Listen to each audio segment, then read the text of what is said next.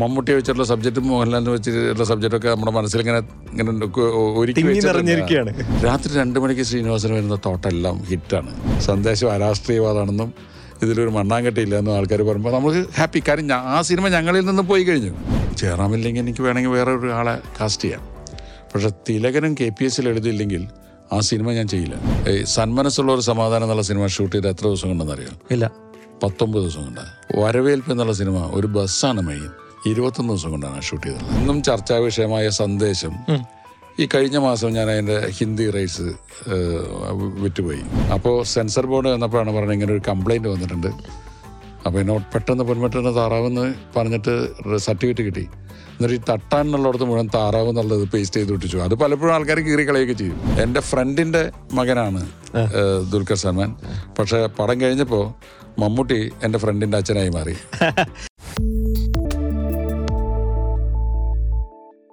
രാജമൗലി ഒരു ബ്രാൻഡാണെങ്കിൽ പ്രശാന്ത് നീൽ ഒരു ബ്രാൻഡാണെങ്കിൽ ശങ്കർ ഒരു ബ്രാൻഡാണെങ്കിൽ മലയാള സിനിമയിലെ ബ്രാൻഡാണ് എന്റെ കൂടെയുള്ളത്. Sir welcome to my show സന്തോഷം. മമ്മൂക്കയെ വെച്ചൊരു പടം എന്നാണ് നമ്മൾ ആദ്യം കേട്ടത്. അതാണോ മകൾ? അല്ല അത് മമ്മൂട്ടിയെ വെച്ച് ചെയ്യുന്ന പടം മമ്മൂട്ടിയെ വെച്ച് തന്നെ ചെയ്യാൻ പറ്റുള്ളൂ. മോഹൻലാലിനെ വെച്ച് ചെയ്യുന്ന മോഹൻലാലിനെ പറ്റി അതൊരു റീപ്ലേസ് ചെയ്യാൻ പറ്റില്ല. ഞാൻ ശരിക്കും പറഞ്ഞാൽ മമ്മൂട്ടിയെ വെച്ചിട്ടായിരുന്നു ഈ ഞാൻ പ്രകാശിച്ച ശേഷം പ്ലാൻ ചെയ്തതും മമ്മൂട്ടിയെ സംസാരിച്ച് അതിനൊരു കഥ പ്ലാൻ ചെയ്തു. എന്തുപറ്റി വെച്ചാൽ അതിന്റെ സ്ക്രിപ്റ്റ് ഇക്ബാൽ കുറ്റപ്പെടം തന്നെയാണ് എഴുതിയത്. അതിന്റെ സ്ക്രിപ്റ്റിന്റെ വർക്കുകൾ ഒരുവിധം തുടങ്ങിക്കഴിഞ്ഞ സമയത്താണ് ഈ കൊറോണ വന്നു പെട്ടത്. ഓക്കെ. അപ്പോൾ ഷെഡ്യൂളുകൾ മാറാൻ തുടങ്ങി. കുറച്ച് കുറച്ച് കഴിഞ്ഞപ്പോഴേക്കും മമ്മൂട്ടിക്ക് നീരത്തിന്റെ പടം സി ബി ഐ ഇതൊക്കെ മമ്മൂട്ടിക്ക് വെയിറ്റ് ചെയ്ത് നിൽക്കുന്നുണ്ട്. അവർ കോവിഡ് പ്രോട്ടോകോൾ അനുസരിച്ച് ഷൂട്ട് ചെയ്യാൻ റെഡിയാണ് അപ്പോൾ എനിക്ക് ഒരു ഡേറ്റ് കറക്റ്റായിട്ട് പറയാൻ പറ്റുന്നില്ല. അപ്പോൾ ഞാൻ മമ്മൂട്ടിയോട് പറഞ്ഞു ആ ആ പടങ്ങളുടെ കമ്മിറ്റ്മെന്റുകൾ തീർത്തേക്ക്. ഈ ഈ ടെൻഷൻസും കൊറോണയൊക്കെ കഴിഞ്ഞതിന് ശേഷം നമുക്ക് വേറെ ഒരു സമയത്ത് ചെയ്യാം എന്ന് പറഞ്ഞിട്ട് വേറെ മകൾ എന്നുള്ള സബ്ജക്റ്റ് കണ്ടെത്തുകയും അതിന് ഈ സോക്കോൾഡ് വലിയ ഇപ്പോൾ നമ്മുടെ മുന്നിലുള്ള സജീവമായ ആളുകൾ വേണ്ടതല്ലാത്ത ഒരു കഥയാണെന്ന് തോന്നുകയും അപ്പോൾ ഞാൻ വീണ്ടും നമ്മുടെ പഴയ ജയറാമിനെ വിളിച്ച് എന്റെ കൂടെ കൂട്ടുകയും ചെയ്തു. അടുത്ത പടം മമ്മൂക്ക പടമായിരിക്കോ ആയിരിക്കണം. എനിക്ക് ഞാനിത് എപ്പോഴും ഒരു സിനിമ കഴിഞ്ഞിട്ട് അടുത്ത സിനിമ ശരിക്കും പറഞ്ഞാൽ പ്ലാൻ ചെയ്യുള്ളൂ. ആ പ്ലാൻ ചെയ്യുന്ന പോലും മാറിക്കൊണ്ടിരിക്കുകയാണല്ലോ. അപ്പോൾ നമ്മൾ വെറുതെ പണ്ടൊക്കെ ഉണ്ടായിരുന്നു എല്ലാവരും ഇന്ന ആളുടെ എട്ട് സിനിമകൾ എന്ന് ഞാൻ അനൗൺസ് ചെയ്യും. അപ്പോൾ അത് കഴിഞ്ഞ് ഇന്ന വെച്ചിട്ട് പടം അത് കഴിഞ്ഞ് ഇന്ന എടുത്ത് വെച്ചും പല റൈറ്റേഴ്സ് ആ കാലം മാറി. ഇപ്പം മകൾ റിലീസ് ചെയ്ത് കഴിഞ്ഞ ശേഷം അതിന്റെ ഫീഡ്ബാക്കൊക്കെ കേട്ടിട്ട് കുറച്ച് നാൾ നമ്മൾ റെസ്റ്റ് ചെയ്തിട്ട് അടുത്തൊരു സബ്ജക്റ്റ് മനസ്സിലേക്ക് വന്ന് കയറും മമ്മൂട്ടിയെ വെച്ചിട്ടുള്ള സബ്ജക്റ്റും മോഹൻലാലിനെ വെച്ചിട്ടുള്ള സബ്ജക്റ്റൊക്കെ നമ്മുടെ മനസ്സിൽ ഇങ്ങനെ ഒരുക്കി നിറഞ്ഞിരിക്കുകയാണ്. ഇങ്ങനെ ഉണ്ട് ചെറുതായിട്ട്. ഞാൻ പ്രകാശൻ ആദ്യം മലയാളി എന്നൊരു പേരിട്ടിട്ടുണ്ടായിരുന്നു? ഉണ്ടായിരുന്നു. മലയാളി എന്നായിരുന്നു എന്റെ പേര് ആദ്യം. അത് സോഷ്യൽ മീഡിയക്കാരാണോ അതോ നമ്മൾ അല്ല അത് ഞങ്ങൾ തന്നെ ഇട്ട പേരായിരുന്നു. കാരണം എനിക്കറിയില്ലായിരുന്നു. മലയാളി എന്ന് പറഞ്ഞൊരു സിനിമ പണ്ട് ഇറങ്ങിയെന്ന് എനിക്കറിയില്ലായിരുന്നു. ഞാനും ശ്രീനിവാസനും കൂടിയിട്ട് അന്ന് ഇതുപോലെ നമ്മളൊരു കഥ ഉണ്ടാക്കുമ്പോൾ ഒരു കഥയല്ല ആദ്യം ഉണ്ടാവുന്നത്. ഒരു സബ്ജക്റ്റാണ് ഒരു വിഷയമാണ് ആ ആശയമാണ്. അപ്പോൾ ഇന്നത്തെ മലയാളിയുടെ ഒരു മനസ്സിനെ കാണിക്കുന്ന ഒരു സിനിമ ചെയ്യാമെന്ന് കൊടുങ്ങല്ലൂർ വെച്ചിട്ടാണ് ഞാനും ശ്രീനിവാസനും ഒരു എഴുതാനിരിക്കുന്ന സ്ഥലത്ത് വെച്ച് ആലോചിച്ചിട്ട് രാത്രി ശ്രീനിവാസൻ പറഞ്ഞു രാത്രി രണ്ട് മണിക്ക് എനിക്കൊരു തോട്ടുണ്ടായി. രാത്രി രണ്ട് മണിക്ക് ശ്രീനിവാസൻ വരുന്ന തോട്ടെല്ലാം ഹിറ്റാണ്. കാരണം തലേണ മന്ത്രം അങ്ങനെ വന്നതാണ് കാര്യം ഒരു ദിവസം രാവിലെ ചായ കുടിച്ചുകൊണ്ടിരിക്കുമ്പോൾ ശ്രീനിവാസൻ പറഞ്ഞാണ് എനിക്ക് ഇന്നലെ ഉറങ്ങാനൊക്കെ ഉറങ്ങാൻ കുറച്ച് ലേറ്റ് ഒരു രണ്ട് മണി കഴിഞ്ഞു. ആ സമയത്ത് എന്റെ മനസ്സിലൊരു തോട്ട് വന്നു ഈ കിട്ടുന്ന വരുമാനത്തിന് എന്നെ മേലെ ചെലവാക്കുകയും മറ്റുള്ളവരുടെ അസൂയ തോന്നുകയും ആഡംബരത്തിൽ ഭ്രമം തോന്നുകയും ചെയ്യുന്നൊരു കുനിഷ്ടും കുന്നായ്മയ്ക്കുള്ള ഒരു പെണ്ണിന്റെ ക്യാരക്ടറിനെ വെച്ചൊരു സിനിമ ചെയ്താലോ? അതെനിക്ക് സ്ട്രൈക്ക് ചെയ്തുകൊണ്ടാണ് കാഞ്ചന എന്നുള്ള കഥാപാത്രം രൂപപ്പെട്ടത്. അതുപോലെ ഇതിന് കഥ പല രീതിയിൽ ആലോചിക്കുമ്പോൾ രാവിലെ ചായ കുടിച്ചുകൊണ്ട് വിഷയം ഇന്നലെ എനിക്കൊരു ചെറിയൊരു ആശയം തോന്നി. മലയാളി മലയാളിയുടെ ഒരു പൊതു സ്വഭാവം. ഇതൊന്നും കാണുന്നത് ശരിയല്ല. കേരളമൊന്നും പോരാ. നമുക്ക് എങ്ങനെയെങ്കിലും വിദേശത്തേക്ക് ചാടി രക്ഷപ്പെടണം എന്ന് വിചാരിക്കുന്ന ഒരിത്തിരി വിഡിത്തമുള്ള ഒരു ചെറുപ്പക്കാരൻ. അവനെ വെച്ചിട്ട് കഥ ചെയ്യാം. മലയാളി എന്ന് നമുക്ക് വേണമെങ്കിൽ പേരിടാം. അപ്പോൾ എനിക്കത് സ്ട്രൈക്കിംഗ് ആയി തോന്നി മലയാളി. മലയാളിയുടെ എല്ലാ സ്വഭാവങ്ങളും നമുക്കതിൽ ചേർക്കാം. അപ്പം അതിൽ ഉണ്ടല്ലോ ഒരു സദ്യ ഉണ്ട് കഴിഞ്ഞ് വന്നിട്ട് ആ സദ്യ മോശമാണെന്ന് പറയുകയും അടുത്ത സദ്യക്ക് കാണാമെന്ന് പറഞ്ഞ് പോകുന്നതാണ് മലയാളി. അപ്പോൾ പേര് അനൗൺസ് ചെയ്ത് വന്നപ്പോഴാണ് അറിയുന്നത് പണ്ട് കലാഭമണിനെ വെച്ചിട്ട് ആരോ ഒരു സിനിമ ചെയ്തിരുന്നു. അതിന് നിർമ്മാതാവ് എന്നെ വിളിച്ച് പറഞ്ഞു അത് സാറില്ല സാറ് ചെയ്തോളൂ. ഞാൻ വേണ്ട. നമുക്ക് വേറെ പേര് ആലോചിക്കാം. പിന്നെ ആ കഥാപാത്രത്തിന്റെ പേര് തന്നെ ഞാൻ പ്രകാശൻ തന്നെ പേരാക്കി മാറ്റിയതാണ്. ഓക്കെ ഒരു സംശയം ചോദിച്ചോട്ടെ? ഈ ശ്രീനിവാസൻ ഇടക്കിടക്ക് കാണുമ്പോൾ ചോദിക്കോ? പാതിരാത്രി രണ്ടു മണിക്ക് വല്ല കഥയും ഓർമ്മ വന്നോ? അത് അങ്ങനെ വിചാരിച്ചിട്ട് കാര്യമില്ലല്ലോ. അത് വരണം. അത് വരുമ്പോൾ നമുക്ക് തോന്നും. ഈ ഈ കഥയ്ക്ക് വേണ്ടി ഒരു തപസ്യയിലുണ്ട്. ഞങ്ങൾ ഞാനും ശ്രീനിവാസും ചെയ്തുകൊണ്ടിരിക്കുന്ന സിനിമയുടെ കാലത്തൊക്കെ ഒരു കഥ ഉണ്ടായിട്ട് അല്ല എഴുതാൻ പോകുന്നത്. അടുത്തൊരു സിനിമ ചെയ്യാം. ഇപ്പോൾ വരവേൽപ്പ് എന്നുള്ള സിനിമ. ഒരു കഥയ്ക്ക് വേണ്ടി ഉണ്ടായതല്ല. ആ ആ പ്രോജക്റ്റിന് വേണ്ടി കഥ ഉണ്ടാക്കാൻ ഞങ്ങൾ ഇരിക്കുമ്പോൾ ഇതുപോലെ പലതും പറഞ്ഞ കൂട്ടത്തിൽ ശ്രീനി അനിയനെ ഇപ്പോൾ ഫോൺ ചെയ്യാൻ പറ്റി ചെയ്തു രാജഗോപാൽ എന്നാണ്. അവന്റെ പേരാണ് എന്റെ അച്ഛന്റെ വണ്ടി കിട്ടിയത് ബസ്സിനിട്ടത്. ഞാൻ അച്ഛന് ബസ് ഉണ്ടായിരുന്നു അച്ഛൻ സ്കൂൾ മാഷാണെന്നാണ് നമ്മൾ കേട്ടിട്ടുള്ളത്. ഉണ്ണി മാഷെന്ന് അവന്റെ പേര്. ആ അച്ഛന്റെ ബസ് ഉണ്ടായിരുന്നു ആ കഥയൊന്നും പറയണ്ടെന്ന് പറഞ്ഞു പുള്ളി. ഞാൻ പറ എന്തായിരുന്നു? അച്ഛനെ പെട്ടെന്ന് പണക്കാരനാവാൻ മോഹം തോന്നി. അച്ഛൻ ഭയങ്കര സി പി എം ആയിരുന്നു കമ്മ്യൂണിസ്റ്റുകാരനായിരുന്നു. അവസാനം അച്ഛൻ കഷ്ടപ്പെട്ടിട്ട് വീടൊക്കെ പണയം വെച്ചിട്ട് ഒരു ബസ് വാങ്ങി. ബസ് വാങ്ങി. വീട് പണയം വെച്ചത് പിന്നീടാണ്. ആ ബസ് വാങ്ങിയത് കൊണ്ട് അച്ഛൻ മുതലാളിയായിട്ട് മുദ്രകത്തപ്പെട്ടു കാര്യം പക്ക കമ്മ്യൂണിസ്റ്റുകാരനാണ് അവസാനം അതിന്റെ അതിന്റെ ഒരു കണ്ടക്ടർ ഇതിന്റെ ഒരു ഉത്സവത്തിന്റെ കാശും കൊണ്ട് പോയി പോയപ്പോൾ അച്ഛൻ അയാളെ പിടിച്ച് തല്ലി. തല്ലി കഴിഞ്ഞപ്പോൾ അവർ ബസ് തല്ലി പൊളിച്ചു അച്ഛൻ വീട് പണയം വെച്ചിട്ട് ഈ ബസ് രണ്ടാമത് വണ്ടി ഇറക്കി അങ്ങനെ ചുരുക്കം പറഞ്ഞാൽ ഒരു ജപ്തിയും ഒക്കെ സംഭവിക്കേണ്ടി വന്നു എന്ന് പറഞ്ഞപ്പോൾ ഞാൻ പറഞ്ഞു ഇതിൽ വിഷയമുണ്ട് ശ്രീനി. പക്ഷേ ഞാൻ ഇതിൽ വിഷയമൊന്നുമില്ല ഇതെന്റെ ജീവിതത്തിലൊരു അനുഭവമല്ല. ഞാൻ ഇതൊരു ഒരു ഒരു ക്യാരക്ടറാണ്. ഇതൊരു ഒരു സൊസൈറ്റിയിലേക്ക് നമ്മൾ അറിയേണ്ട ഒരു കഥയാണ്. അപ്പോൾ ഒരു കഥ രൂപപ്പെടുന്നതാണ് അത് വരവേൽപ്പായി മാറുകയാണ്. Gulf Motors. Gulf Motors. ഒരു വലിയ ഗ്യാപ്പിന് ശേഷം ജയറാമേട്ടന്റെ കൂടെ പടം. ജയറാം ജയറാം അല്ലെങ്കിലും ഒരു ഒരു ആഴ്ചയിൽ ഒരു പ്രാവശ്യമെങ്കിലും എന്നെ ഫോണിലൂടെ ബന്ധപ്പെടുന്ന ഒരാളാണ്. നമ്മുടെ സൗഹൃദം സിനിമ ചെയ്താലും ചെയ്തില്ലെങ്കിലും. പതിനൊന്ന് വർഷമായി ജയറാം എന്റെ പടത്തിൽ അഭിനയിച്ചെന്നുള്ളത് ഞാനും ഓർത്തിട്ടില്ല ജയറാം ഓർത്തിട്ടില്ല. അപ്പോഴാണ് ഞാൻ ജയറാമിനെ വിളിക്കുന്നത്. ഞാൻ പറഞ്ഞു എന്തൊക്കെയാണ് പദ്ധതികൾ? ഇല്ല ഇങ്ങനെ തെലുങ്ക് പടം സംഘടിക്കുന്നുണ്ട് ഞാൻ പറഞ്ഞു എന്റെ അടുത്ത സിനിമ ഞാൻ പ്ലാൻ ചെയ്യാണ്. ജയറാമാണ് നായകൻ. ഒരു സൈലൻസ് ആണ് അത് പുള്ളി പൂജാമുറി പോയിട്ടൊന്ന് തൊഴുതു വന്നാണത്ര. എനിക്കറിയില്ലായിരുന്നു. കഥ കേട്ടിട്ടില്ല. എന്താണ് ക്യാരക്ടർ എന്ന് അറിഞ്ഞൂടാ അതൊന്നും ജയറാമിന്റെ പ്രശ്നമല്ല. മുമ്പും കേൾക്കാറില്ല. അത് മോഹൻലാലും കേൾക്കാറില്ല. നമ്മളൊരു സബ്ജക്റ്റ് ഉണ്ടാകുമ്പോൾ അവർക്ക് അവർക്കുള്ള ഒരു വിശ്വാസമാണ് അത്. ആയിരത്തി തൊള്ളായിരത്തി എൺപത്തി എട്ടിലാണ് ജയറാമിന്റെ കൂടെ ആദ്യത്തെ പടം ചെയ്യുന്നത്. പൊന്മുട്ടയിടുന്ന താറാവ്. അതെ. അന്ന് ജയറാമിനോട് കഥ പറഞ്ഞത് ആ ഓർമ്മയുണ്ടോ? അന്നും ഷൂട്ടിങ്ങിന് വരുന്നതിന് മുമ്പ് കഥ പറഞ്ഞിട്ടില്ല. കാരണം അന്ന് ഞാൻ ഒരു പുതിയ ആളെന്നുള്ള നിലയിൽ അതും പത്മരാജൻ കണ്ടെത്തിയ ഒരു ഹീറോ അപ്പോൾ ജയറാമിനെ സംബന്ധിച്ചിടത്തോളം ഇപ്പുറത്ത് ലൈം ലൈറ്റിൽ നിൽക്കുന്ന മറ്റൊരു ഡയറക്ടർ വിളിക്കുമ്പോൾ അതിന് വരിക എന്നുള്ളതാണല്ലോ അന്നത്തെ ഒരു രസം. ഞാൻ എന്റെ സിനിമകൾ അതിന് മുമ്പ് പലതും ഇറങ്ങിയിട്ടുള്ളതുകൊണ്ട്. പത്മനാഭന്റെ ഒരു പടത്തിലെ ഹീറോ ഞാൻ അയാളുടെ ഫോട്ടോസും സാധനങ്ങളൊക്കെ കണ്ടു കഴിഞ്ഞപ്പോൾ പവിത്രൻ എന്ന് പറഞ്ഞ കഥാപാത്രത്തിന് പറ്റുന്ന ഒരാളാണെന്ന് തോന്നി. പിന്നെ ഒന്നും അറിയാതെ പത്മരാജൻ കാസ്റ്റ് ചെയ്യില്ലല്ലോ. അപ്പോൾ ഞാൻ എന്റെ പ്രൊഡക്ഷൻ എക്സിക്യൂട്ടീവ് എന്ന കെ ആർ ഷമ്മുഖം എന്ന് പറഞ്ഞു അപ്പോൾ അയാളെ കൊണ്ട് വിളിപ്പിച്ചപ്പോൾ ജയറാം നേരെ നേരിട്ട് വരികയാണ് ചെയ്യുന്നത്. അപ്പോൾ ആദ്യത്തെ ദിവസം തന്നെ നമ്മളിങ്ങനെ അഭിനയിച്ചു തുടങ്ങി. അന്ന് ഒടുവിലും ഇന്നസെന്റും എല്ലാവരും കൂടെ അതിലെ കെ പി എസ് എഴുതിയൊക്കെ ഉണ്ടായിരുന്നു. ഒരു രണ്ട് ദിവസം കഴിഞ്ഞപ്പോഴേക്കും ജയറാം ഞങ്ങളുടെ ടീമിൽ അംഗമായി കഴിഞ്ഞു. കാര്യം ഹ്യൂമറും ഉണ്ട്. ഈ ആളുകളെല്ലാവരും ഒന്നിപ്പിക്കുന്ന ഒരു സംഭവമാണ് ഹ്യൂമർ. തമാശ ഉണ്ടെങ്കിൽ ആ തമാശ കേൾക്കാൻ എല്ലാവരും വരും. അതേ കൂടെ തിരിച്ച് അങ്ങോട്ടും ഇങ്ങോട്ടൊക്കെ പറയാം. അപ്പോൾ അങ്ങനത്തെ ഒരു നർമ്മത്തിന്റെ ആളാണ് ജയറാം. ഞാൻ ഈ സിനിമയിൽ എന്റെ അനൂപാണ് ഇതിന്റെ അസോസിയേറ്റ് അപ്പോൾ ഷൂട്ടിങ്ങിന് വരുമ്പോൾ ഞാൻ അവന്റെ അടുത്ത് പറഞ്ഞു ഷൂട്ടിങ്ങിൽ ശ്രദ്ധ പോകാതിരിക്കണം. കാരണം ശ്രദ്ധ കളയാൻ പറ്റുന്ന ആളാണ് നായകൻ. കാരണം ജയറാം ഉണ്ടെങ്കിൽ ജയറാമിനെ ചുറ്റിപ്പറ്റി നിൽക്കും എല്ലാവരും. ജയറാം മിമിക്രി കാണിക്കും. മറ്റുള്ളവരെ പറ്റിയിട്ടുള്ള കാര്യങ്ങൾ ഇതൊക്കെ ഒരു എക്സാഗ്രേറ്റ് ചെയ്ത് പറയും. അപ്പോൾ ഇത് കേൾക്കാൻ രസമായിരിക്കുമല്ലോ. പറഞ്ഞ പോലെ തന്നെ ഷൂട്ടിങ്ങിന് അനു ഞാൻ വിളിക്കുമ്പോൾ കാണാം ജയറാമിന്റെ അടുത്ത് നിന്ന് ഓടി വരുന്നത്. അപ്പോൾ ജയറാം ആരെങ്കിലും കാണിക്കാറ് സോമൻ ശീല ഷീല ചേച്ചി ഇവരൊക്കെ മിമിക്രി കാണിക്കും. ഇതിൽ ജയറാമിനെ പുതുതായിട്ട് എന്ത് പഠിപ്പിച്ചു? ജോലിയാ. ആ ജയറാമിന് തല മുട്ടയെടുക്കാൻ പഠിപ്പിച്ചത് ഓട്ടോ എടുക്കാൻ പഠിപ്പിച്ചത് ചെണ്ട കൊട്ടാൻ പഠിപ്പിച്ചത് അല്ലെ? ഒരുപാട് നായികന്മാരുടെ തിരിച്ചു വരവിന് കാരണക്കാരനായിട്ടുണ്ട്. ഇപ്പോ അവരെ തിരിച്ചു കൊണ്ടുവരാൻ വേണ്ടിയിട്ട് സാറിന്റെ കയ്യിൽ എന്തോ ഒരു ട്രിക്ക് ഉണ്ടെന്ന് എനിക്ക് തോന്നിയിട്ടുണ്ട്. ഞാൻ കെ പി എസ് സിയിൽ ആ, ലളിത ചേച്ചിന് ഒരു വലിയ ഗ്യാപ്പിന് ശേഷം വീണ്ടും ചില വൈറ്റ് കാര്യങ്ങളിൽ സാറാണ് തിരിച്ചു കൊണ്ടുവന്നത്. ഉർവശി ഒരു വലിയ ഗ്യാപ്പിന് ശേഷം സാറാണ് തിരിച്ചു കൊണ്ടുവന്നത്. ഇപ്പൊ മീര ജസ്മിനും അല്ലേ? ഷീല അതിനു മുമ്പ്. മനസ്സിലാക്കി. മനസ്സിലാക്കി. എന്താ ടെക്നിക് എന്താ? അല്ല എന്താ പറയുക ഇവരൊക്കെ വലിയ ആക്ടേഴ്സാണ് ഇവരൊക്കെ മലയാളത്തിൽ നിന്ന് അങ്ങനെ മാറിപ്പോകേണ്ട ആൾക്കാരല്ല. ഇപ്പൊ വീണ്ടും ചില വീട്ടുകാരിൽ നിന്നുള്ള സിനിമ. അതിൽ ജയറാമാണ് നായകൻ. ജയറാമില്ലെങ്കിൽ എനിക്ക് വേണമെങ്കിൽ വേറെ ഒരു ആളെ കാസ്റ്റ് ചെയ്യാം. പക്ഷെ തിലകനും കെ പി എസിൽ എഴുതിയില്ലെങ്കിൽ ആ സിനിമ ഞാൻ ചെയ്യില്ല. ആ സിനിമ നമുക്ക് ചെയ്യാൻ പറ്റില്ല. അതിന് പകരക്കാരില്ല. നമുക്ക് ആലോചിച്ച് നോക്കുമ്പോൾ. ആ ഏജ് ഗ്രൂപ്പിലുള്ള ആൾക്കാരുണ്ടാവും. പക്ഷേ ഇവരെ പോലെ ആയിരിക്കില്ല. അപ്പോൾ ലളിത ചേച്ചി ആണെങ്കിൽ ആ സമയത്ത് ഭരതേട്ടൻ മരിച്ചുപോയിട്ട് പോയിട്ട് ഇനി സിനിമയിലേക്ക് ഇല്ല എന്ന് പറഞ്ഞു നിൽക്കുന്ന സമയമായിരുന്നു. വലിയ പാടുപെട്ടു ലളിതച്ചനെ തിരിച്ചു കൊണ്ടുവരാൻ. അതൊരു തിരിച്ചു കൊണ്ടുവരുമെന്ന് പറയാൻ പറ്റില്ല. പി വി ഗംഗാനാണ് പ്രൊഡ്യൂസർ പി വി ജി പഠിച്ച പണി പതിനെട്ട് എടുത്തു. ഉം. എന്റെ അടുത്ത് പറഞ്ഞു ലളിത വരുന്നില്ല എന്നാണ് പറയുന്നത്. ഞാനും വിളിച്ചു നോക്കി ചേച്ചി വരുന്നില്ല. അവസാനം അറ്റ കൈ പ്രയോഗിച്ചത് ശ്രീകുട്ടീനെയും സിദ്ധാർത്ഥിനെയും വിളിച്ചു. ചേച്ചിയുടെ മക്കളെ. അവരിലൂടെയാണ് ചേച്ചിനെ ഉണർത്തിയെടുത്തത്. പിന്നെ അല്ലേ ഗംഗാട്ടനും കൂടി ആയപ്പോൾ പി വി ജിയും കൂടി ആയപ്പോൾ ചേച്ചി വരികയാണ്.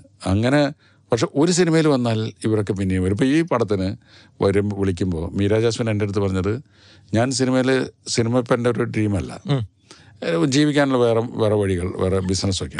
ഉണ്ട് ഇന്ത്യയിൽ തന്നെ ഇല്ല മീര. പക്ഷേ സത്യനന്ദിക്കാർ വിളിക്കുകയാണെങ്കിൽ ഞാൻ വരും. എനിക്ക് സത്യനങ്ങളുടെ സെറ്റ് പലപ്പോഴും മിസ് ചെയ്യുന്നുണ്ട്. ഓക്കെ. അപ്പോൾ ഈ ഒരു സിനിമയ്ക്കാണ് ഞാൻ വരുന്നത് എന്ന് പറഞ്ഞു. എനിക്ക് ഉറപ്പാണ് ഇനി മീരയെ എക്സൈറ്റ് ചെയ്യിപ്പിക്കുന്ന ഒരു സബ്ജക്റ്റ് കൊണ്ടുവന്നാൽ മീര വീണ്ടും അഭിനയിക്കും. മനസ്സിലായില്ലേ? അപ്പം ഉർവശി എങ്ങനെയായിരുന്നു? കെ പി സി എങ്ങനെയായിരുന്നു? ഷീല എങ്ങനെയായിരുന്നു? ഇവരൊന്നും അഭിനയത്തിൽ നിന്ന് മാറിപ്പോകാൻ പറ്റില്ല. പണ്ട് ബഹദൂർ പറയാറുണ്ട് ബഹദൂർക്ക് പറയാറുണ്ട്. സിനിമയ്ക്ക് എക്സിറ്റ് ഇല്ല എന്ന്. ഇന്ന മാത്രമേ ഉള്ളൂ. അകത്തേക്ക് വന്നു കഴിഞ്ഞാൽ പിന്നെ അതിന്റെ ഉള്ളിൽ തന്നെ കിടന്ന് ചെറ്റി തീരുന്നതാണ് എങ്ങനെയെങ്കിലും പുറത്തു പോയാലും ഇതിന്റെ ഉള്ളിൽ വന്ന് പെടും. വീണ്ടും ചില വീട്ടുകാര്യങ്ങളിൽ K P C Lalitha Lalitha ചേച്ചി അന്ന് റിയൽ ആയിട്ട് ചില സീനുകളിൽ കരഞ്ഞിട്ടുണ്ടെന്ന് അന്ന് ഞാൻ കേട്ടായിരുന്നു. ഉള്ളതാണോ അത്? അതെ അതെ. അത് ലളിത ചേച്ചി അഭിനയിക്കാൻ വന്നു കഴിഞ്ഞാൽ ഭരതേട്ടന്റെ ഓർമ്മ ഭീകരമായിട്ട് ചേച്ചിയുടെ ഉള്ളിലുണ്ടാവും. പക്ഷേ നല്ല ടാലന്റുള്ള ആക്ട്രസ് ആയതുകൊണ്ട് അതൊക്കെ മാറ്റി വെച്ചിട്ടാണ് പെർഫോം ചെയ്യുന്നത്. അപ്പോൾ നാളെ എടുക്കാൻ വരുന്ന സീൻ എന്താ വെച്ചാൽ ഈ അതിൽ നെടുപടി വീണ് വരുന്ന സീക്വൻസാണ് അപ്പോൾ ഒരു അരവിന്ദൻ എന്ന് പറയുന്ന അലക്കുകാരൻ അരവിന്ദൻ വരുന്ന സീനാണ്. ഞാൻ പറഞ്ഞു നാളെ വേണു വരും. അപ്പോൾ ചോദിച്ചു വേണുവിനെ കാണുമ്പോഴാണ് ചെറിയ പ്രയാസം. ഞാൻ വെച്ചാൽ എന്താണ്? ഭരതേട്ടന്റെ ഇന്റിമേറ്റ് ഫ്രണ്ടായിരുന്നു അപ്പോൾ എല്ലാ വൈകുന്നേരങ്ങളിലും ഭരതേട്ടന്റെ കൂടെ അവിടെ വീട്ടിൽ ആഘോഷം വേണുവിന്റെ മൃദംഗം പാട്ട് ഭരതേട്ടന്റെ ഭരതേട്ടന്റെ കൂടെ പാടും. അങ്ങനെയുള്ള ഒരുപാട് ഓർമ്മകളുണ്ട് ചേച്ചിക്ക്. പക്ഷേ ചേച്ചി പറഞ്ഞു ഞാൻ സാറില്ല നമുക്ക് അഭിനയിക്കാം കുഴപ്പമൊന്നുമില്ല. പിറ്റേ ദിവസം വേണു വന്നു നടപടി വേണു വന്നു. അപ്പോൾ ലളിത ചേച്ചി നേരത്തെ വന്ന് മേക്കപ്പ് ചെയ്തിട്ടുണ്ട്. അപ്പോൾ ഞാൻ ചേച്ചിയുടെ അടുത്ത് പറഞ്ഞു വേണു വന്നിട്ടുണ്ട് നമുക്ക് പ്രശ്നമൊന്നുമില്ല അല്ലേ നമുക്ക് അഭിനയിക്കാം പിന്നെ സിനിമയല്ലേ ഒന്നും പ്രോബ്ലം ഇല്ല. വേണു പറഞ്ഞു അല്ല കുഴപ്പമില്ല. ഞാൻ പിന്നെ ചേച്ചിനെ വന്നതിന് ശേഷം കണ്ടിട്ടില്ല. ഭരതേട്ടൻ പോയതിന് ശേഷം നേരിട്ട് കണ്ടിട്ടില്ല എന്ന് പറഞ്ഞു. അതിന് ലൊക്കേഷനിലേക്ക് ഷൂട്ടിങ്ങിന് ആ വീടിന്റെ വരാന്തയിലേക്ക് രണ്ടാളും കൂടി വന്നിട്ട് വേണുവിന്റെ മുഖത്തോക്കി ഒരു ഒറ്റ കരച്ചിലാണ് ചേച്ചി. ആ കരച്ചിൽ മൊത്തം യൂണിറ്റേറെ കണ്ണിൽ മുഴുവൻ വെള്ളം നിറയുന്ന വിധത്തിലുള്ള സിൻസിയറായിട്ടുള്ള കരച്ചിലാണ്. അഭിനയമല്ലല്ലോ. പിന്നെ വേണു ചേച്ചിയുടെ കൂടെ ചെന്ന് നിന്ന് ആശ്വസിപ്പിച്ച് അന്ന് ആ സീൻ ഷൂട്ട് ചെയ്തില്ല. കാര്യം അതൊരു റിയൽ മനുഷ്യന്റെ ആത്മാവിന്റെ കരച്ചിലായിരുന്നു അത്. മുമ്പ് വർഷത്തിൽ മൂന്നും നാലും പടമൊക്കെ എടുക്കുമായിരുന്നു. ഇപ്പൊ രണ്ടു വർഷത്തിനിടയിൽ ഒരു പടമൊക്കെ. എന്താ ഇങ്ങനെ എണ്ണം കുറക്കുന്നത്? അല്ല ഈ ഒന്ന് ഓഡിയൻസിനെ വളരെ കൂടുതൽ ബുദ്ധിമുട്ടിപ്പിക്കേണ്ട കാര്യമല്ലോ കുറച്ച് നാൾ വെയിറ്റ് ചെയ്തിട്ട് ഒരു സിനിമ ചെയ്യുന്നതാണല്ലോ നല്ലത്. അതൊന്ന്. മറ്റൊന്ന് ഇന്ന് ആലോചിച്ചാൽ അത്ഭുതം തോന്നുന്ന വിധത്തിലാണ്. ഈ സന്മനസ്സുള്ള ഒരു സമാധാനം എന്നുള്ള സിനിമ ഷൂട്ട് ചെയ്ത് എത്ര ദിവസം കൊണ്ടെന്നറിയാം? ഇല്ല. പത്തൊമ്പത് ദിവസം കൊണ്ട്. നയന്റീൻ ഡേയ്സ് കൊണ്ടാണ് ആ പടം ഷൂട്ടിംഗ് തീർക്കുന്ന ഫൈറ്റ് ഉണ്ട്. ഇത്രയും സീൻസ് ഉണ്ട് ഇമോഷൻസ് ഉണ്ട്. പഴയമേരിലെ പൂത്തുലഞ്ഞ പാട്ടുണ്ട്. അതൊക്കെ പത്തൊമ്പത് ദിവസം കൊണ്ടാണ്. വരവേൽപ്പ് എന്നുള്ള സിനിമ ഒരു ബസ്സാണ് മെയിൻ ആ ബസ്സിന്റെ ഉള്ളിലാണ് കൂടുതൽ സീൻസ് ബസ്സിന്റെ പുറത്തും വഴിയിലൊക്കെയാണ് ഇരുപത്തൊന്ന് ദിവസം കൊണ്ടാണ് ഷൂട്ട് ചെയ്തിട്ടുള്ളത്. വെറും ട്വന്റി വൺ ഡേയ്സ് അന്ന് അത് മതി. മനസ്സിലായില്ലേ? അതിന് വേറെ നമ്മൾ കൂടുതൽ കാര്യങ്ങൾ നോക്കി ഇന്ന് അങ്ങനെയല്ല.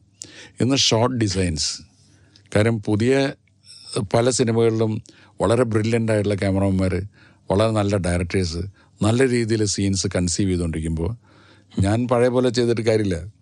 അപ്പോൾ അത് നമ്മൾ അറിയാതെ വരുന്ന മാറ്റങ്ങളാണ്. ഇനി നമ്മൾ റൗണ്ട്സിലേക്ക് പോകാൻ പോവാണ്. മലയാളത്തിലെ എല്ലാ തലമുറയിലെയും സ്റ്റാർസിനെ വെച്ച് സിനിമ എടുത്ത ആളാണ് സാർ. അപ്പോൾ ഞാൻ ഇന്നത്തെ തലമുറയിലെ കുറച്ച് സ്റ്റാർസിന്റെ പേര് പറയും. അവരിൽ കണ്ട സ്പാർക്ക് എന്താണെന്ന് എനിക്ക് പറഞ്ഞു തരണം. ആദ്യത്തെ പേര് ഫഹദ് ഫാസിൽ. ഫഹദ് ഈ പേഴ്സണലായിട്ട് കാണുന്ന ഫഹദ് അല്ല സ്ക്രീനിൽ വരുമ്പോൾ. നിമിഷ നേരം കൊണ്ട് കഥാപാത്രമായിട്ട് മാറാൻ പറ്റുന്നൊരു മാജിക്കുള്ള ആക്ടറാണ് അതായത് നമ്മളെ പലപ്പോഴും ക്യാമറയുടെ പറയിൽ നിന്ന് വിസ്മയിപ്പിക്കുന്ന നടനാണ് ഫഹദ്. സാറ് തന്നെ പറഞ്ഞിട്ടുണ്ട് ഫാസിൽ മലയാള സിനിമയ്ക്ക് നൽകിയ രണ്ട് നടന്മാർ. ഒന്ന് ലാലേട്ടനും ഒന്ന് ഫഹദുമാണെന്ന് സത്യമാണ്. അതാണ്. ലാൽ ലാലിനെ ഓർമ്മിപ്പിക്കും പലപ്പോഴും ഫഹദിന്റെ അതായത് അഭിനയം എന്ന് പറഞ്ഞാൽ എല്ലാ ഭാഗം കൊണ്ടും അതായത് കണ്ണ് മുഖം കൈ വിരൽ ഇതെല്ലാം കൂടി അഭിനയിക്കുന്നതാണ് ഫഹദ്. മോഹൻലാൽ അങ്ങനെയാണല്ലോ. മോഹൻലാലിന്റെ വിരലുകളൊക്കെ അഭിനയിക്കുമല്ലോ. അതുപോലെയാണ്. രണ്ട് ദുൽഖർ സൽമാൻ. അദ്ദേഹം ഭയങ്കര ഇന്റിമസി ഫീൽ ചെയ്യുന്ന ആക്ടറാണ് ഷൂട്ട് ചെയ്യുന്ന സമയത്തൊക്കെ ഒരു സീൻ പറഞ്ഞാൽ ആ സീൻ പഠിച്ചിട്ട് ചെയ്യുമ്പോൾ വളരെ ഇന്റിമേറ്റ് ആണ്. വളരെ നമുക്ക് വ്യക്തിപരമായിട്ട് കൂടുതൽ അടുപ്പം തോന്നുന്ന നടനാണ്. അടുത്ത പേര് നിവിൻ പോളി. അതിന് ഈ ചെറുപ്പക്കാരുടേതായിട്ടുള്ള എല്ലാ കുസൃതികളും സംശയങ്ങളും ഒക്കെയുള്ള. പക്ഷേ എനിക്ക് നിവിൻ പോളി തോന്നി കിട്ടിയിട്ടുള്ളൊരു ഗുണം എന്ന് വെച്ചാൽ ഒരു ഇൻഹിബിഷനും ഇല്ലാതെയാണ് ക്യാമറയുടെ മുന്നിൽ അഭിനയിക്കുന്നത്. അഭിനയിക്കുകയാണെന്നോ ഡയലോഗ് പറയണമെന്നോ ഒന്നും തോന്നാതെ അങ്ങോട്ട് പറഞ്ഞേക്കുക എന്നുള്ളതാണ്. ഒരു കുട്ടിത്തം മാറാത്ത നടൻ. ഇനി ഞാൻ മൂന്ന് പേരുടെ പേര് പറയും. Okay okay. ആ മൂന്ന് പേരെ വെച്ച് എപ്പോഴാണ് അടുത്ത പടം എന്നാണ് അറിയേണ്ടത്? ആദ്യത്തെ പേര് പൃഥ്വിരാജ്. പൃഥ്വിരാജ് വന്നിട്ട് കാലം കുറേ. ഞങ്ങൾ രണ്ടാളും നല്ല കാണുമ്പോൾ ഒക്കെ സുഹൃത്തുക്കളാണ്. എന്റെ ആദ്യത്തെ സിനിമയിലെ നായകന്റെ മകനാണ്. സുകുമാരന്റെ മകനാണ്. എന്നെ കാണുമ്പോൾ ഒക്കെ പുള്ളിയും പറഞ്ഞ് പറയാറുള്ളതാണ്. ഒരു പൃഥ്വിരാജ് അഭിനയിക്കണമെന്ന് തോന്നുന്ന ഒരു ക്യാരക്ടർ എന്റെ മനസ്സിൽ എപ്പോൾ രൂപപ്പെടുന്നു? അല്ലെങ്കിൽ അത്തരം ഒരു കഥയിൽ ഞാൻ എപ്പോൾ ലാൻഡ് ചെയ്യുന്നു? അടുത്ത സിനിമയിൽ പൃഥ്വിരാജ് ഉണ്ടാവും. അതുകൊണ്ട് ഞാൻ പൃഥ്വിരാജിനോട് ഒരിക്കലും ഒരു ഡേറ്റ് ചോദിക്കാൻ പോയി പോകേണ്ടി വന്നല്ല ഡേറ്റ് ഇല്ലാഞ്ഞിട്ടൊന്നുമല്ല. പക്ഷേ ഞങ്ങൾ പല മീറ്റിങ്ങുകൾക്കൊക്കെ കാണും. ചില അവാർഡ് നൈറ്റുകളൊക്കെ കാണും. അപ്പോൾ എനിക്ക് പൃഥ്വിരാജിനെ വെച്ച് പടം എടുക്കാനുള്ള ആഗ്രഹം ഞാനും പറയും. അഭിനയിക്കാനുള്ള ആഗ്രഹം പൃഥ്വിരാജും പറയും. അതവിടെ കിടക്കുന്നു. ഏത് സമയത്തും സംഭവിക്കാം. രണ്ടാമത് പേര് ടോവിനോ. ടൊവിനോ ഈ പറഞ്ഞ പോലെ എനിക്ക് വളരെ നേരിട്ട് വളരെ കൂടുതൽ അടുക്കാനുള്ള സാഹചര്യങ്ങളായിട്ടില്ല. കണ്ടിട്ടും ഒക്കെ അറിയാം. ഈ മിന്നൽ മുരളി കണ്ടിട്ട് ഞാൻ ടൊവിനോയുടെ ഒരു ആരാധകനായിട്ട് മാറി. കാര്യം പുള്ളിയുടെ ഒരു ഈസി ആയിട്ടുള്ള പെർഫോമൻസ് ഒക്കെ ആയിട്ട് ടൊവിനോയും ഉൾപ്പെടുത്തണം. അത് എപ്പോഴാണെന്ന് അറിയാം ഒന്നാമത് അവരൊക്കെ വളരെ ബിസിയാണെന്ന് ഇപ്പോൾ മൂന്നാമത്തെ പേര് പ്രണവ് മോഹൻലാൽ. അപ്പു എന്ന് പറയുന്നത് നമ്മുടെ ഒരു കുട്ടിയാണ്. വീട്ടിലൊക്കെ ചെല്ലുമ്പോൾ പ്രണവ് ഇപ്പോഴും മുഖം തരാതെ മാറി നടക്കുന്ന ഒരുത്തരാണ് അപ്പം അടുത്ത കാലത്ത് അഖിൽ എന്റെ അടുത്ത് പറഞ്ഞു. അവന്റെ മനസ്സിലൊരു ഒരു സബ്ജക്റ്റ് ഉണ്ട്. അത് അപ്പുവിനെ കൊണ്ട് പ്രണവിനെ കൊണ്ട് ചെയ്യിപ്പിച്ചോളാം. ഇവനാണെങ്കിൽ സിനിമക്കാരായിരിക്കും വരുമ്പോഴേക്കും ഓടി ഒളിക്കുന്ന ഒരാളാണ്. മോഹൻലാലും ഒക്കെ പറയുന്നത് അവനെ പിടിച്ചു കൊണ്ടുവരണം എന്നാണ്. എനിക്ക് അവനെ ഭയങ്കര ഇഷ്ടമാണ്. റിക്യൂട്ടാണ് ക്യൂട്ടാണ്. നമ്മൾ അടുത്ത റൗണ്ടിലേക്ക് പോവാണ്. ഈ റൗണ്ട് തീർന്നു. ഞാൻ കുറച്ച് കാര്യങ്ങൾ പറയും. സ്റ്റേറ്റ്മെന്റ് പറയും. അപ്പൊ സാറിന് അതിനെക്കുറിച്ചുള്ള ഒന്നോ രണ്ടോ വാക്കിൽ ഉത്തരം തരാൻ പറ ഓക്കെ? പണ്ട് പൊന്നാട എണീച്ച പല ആൾക്കാരും ഇപ്പൊ വന്ന് എന്നെ പരിചയപ്പെടാറുണ്ട്.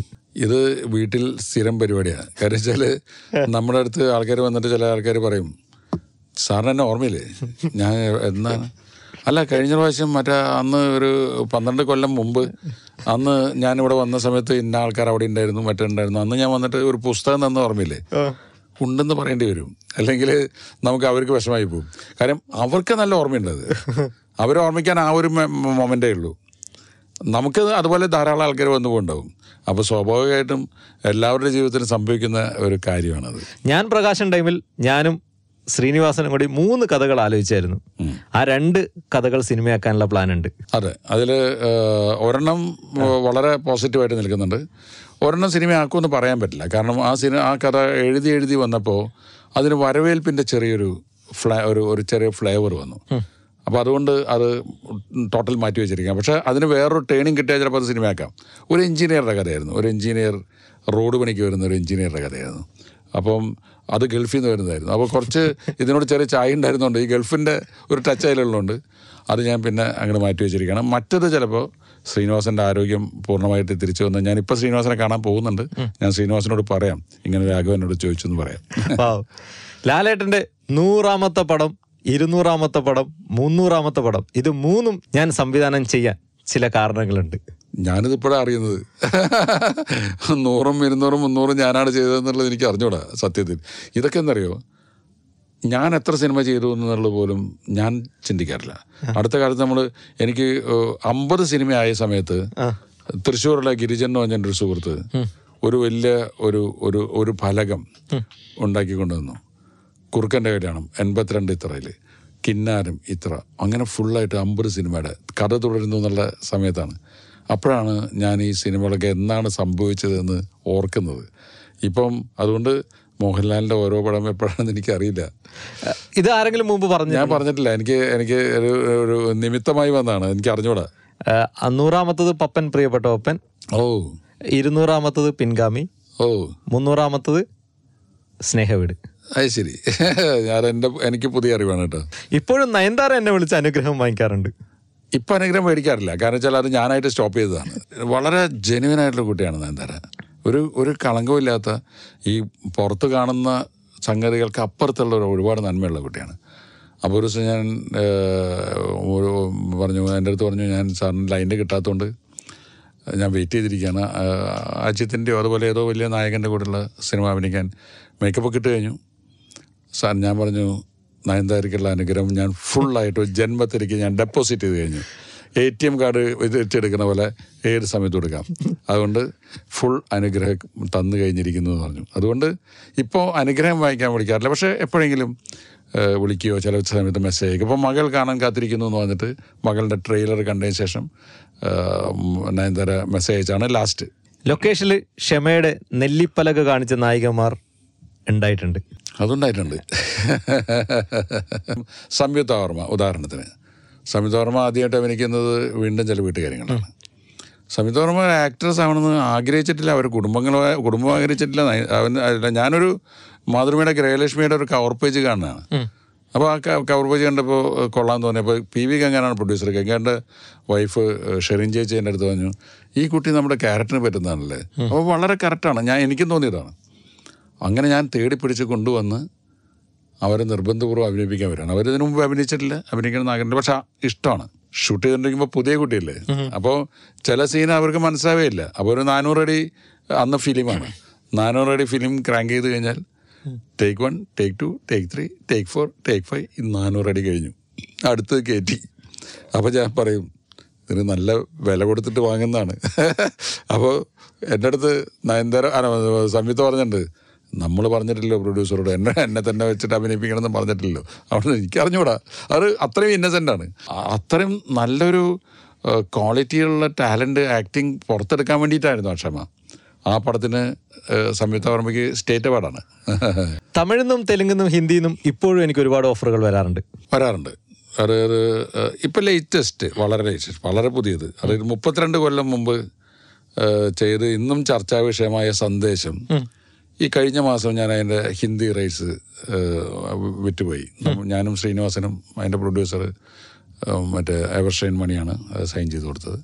അത് വാങ്ങിയതും പിക്കു എന്നുള്ള ഗംഭീര പടം ചെയ്ത ഡയറക്ടറാണ്. അപ്പം അദ്ദേഹം അത് പ്രൊഡ്യൂസ് ചെയ്യുന്നതാണ്. അപ്പോൾ ആര് ആര് വന്നപ്പോൾ അദ്ദേഹത്തിന്റെ പി എ ചോദിച്ചു ഹിന്ദി ചെയ്യാൻ താല്പര്യമുണ്ടോ? ഞാൻ പറഞ്ഞു ഇല്ല. കാര്യം എനിക്ക് മലയാളം മതി. മലയാളം ചെയ്യാൻ ഇഷ്ടം പോലെ ഓഫറുകളുണ്ട് പറഞ്ഞ തീരാത്ത കഥകളുണ്ട്.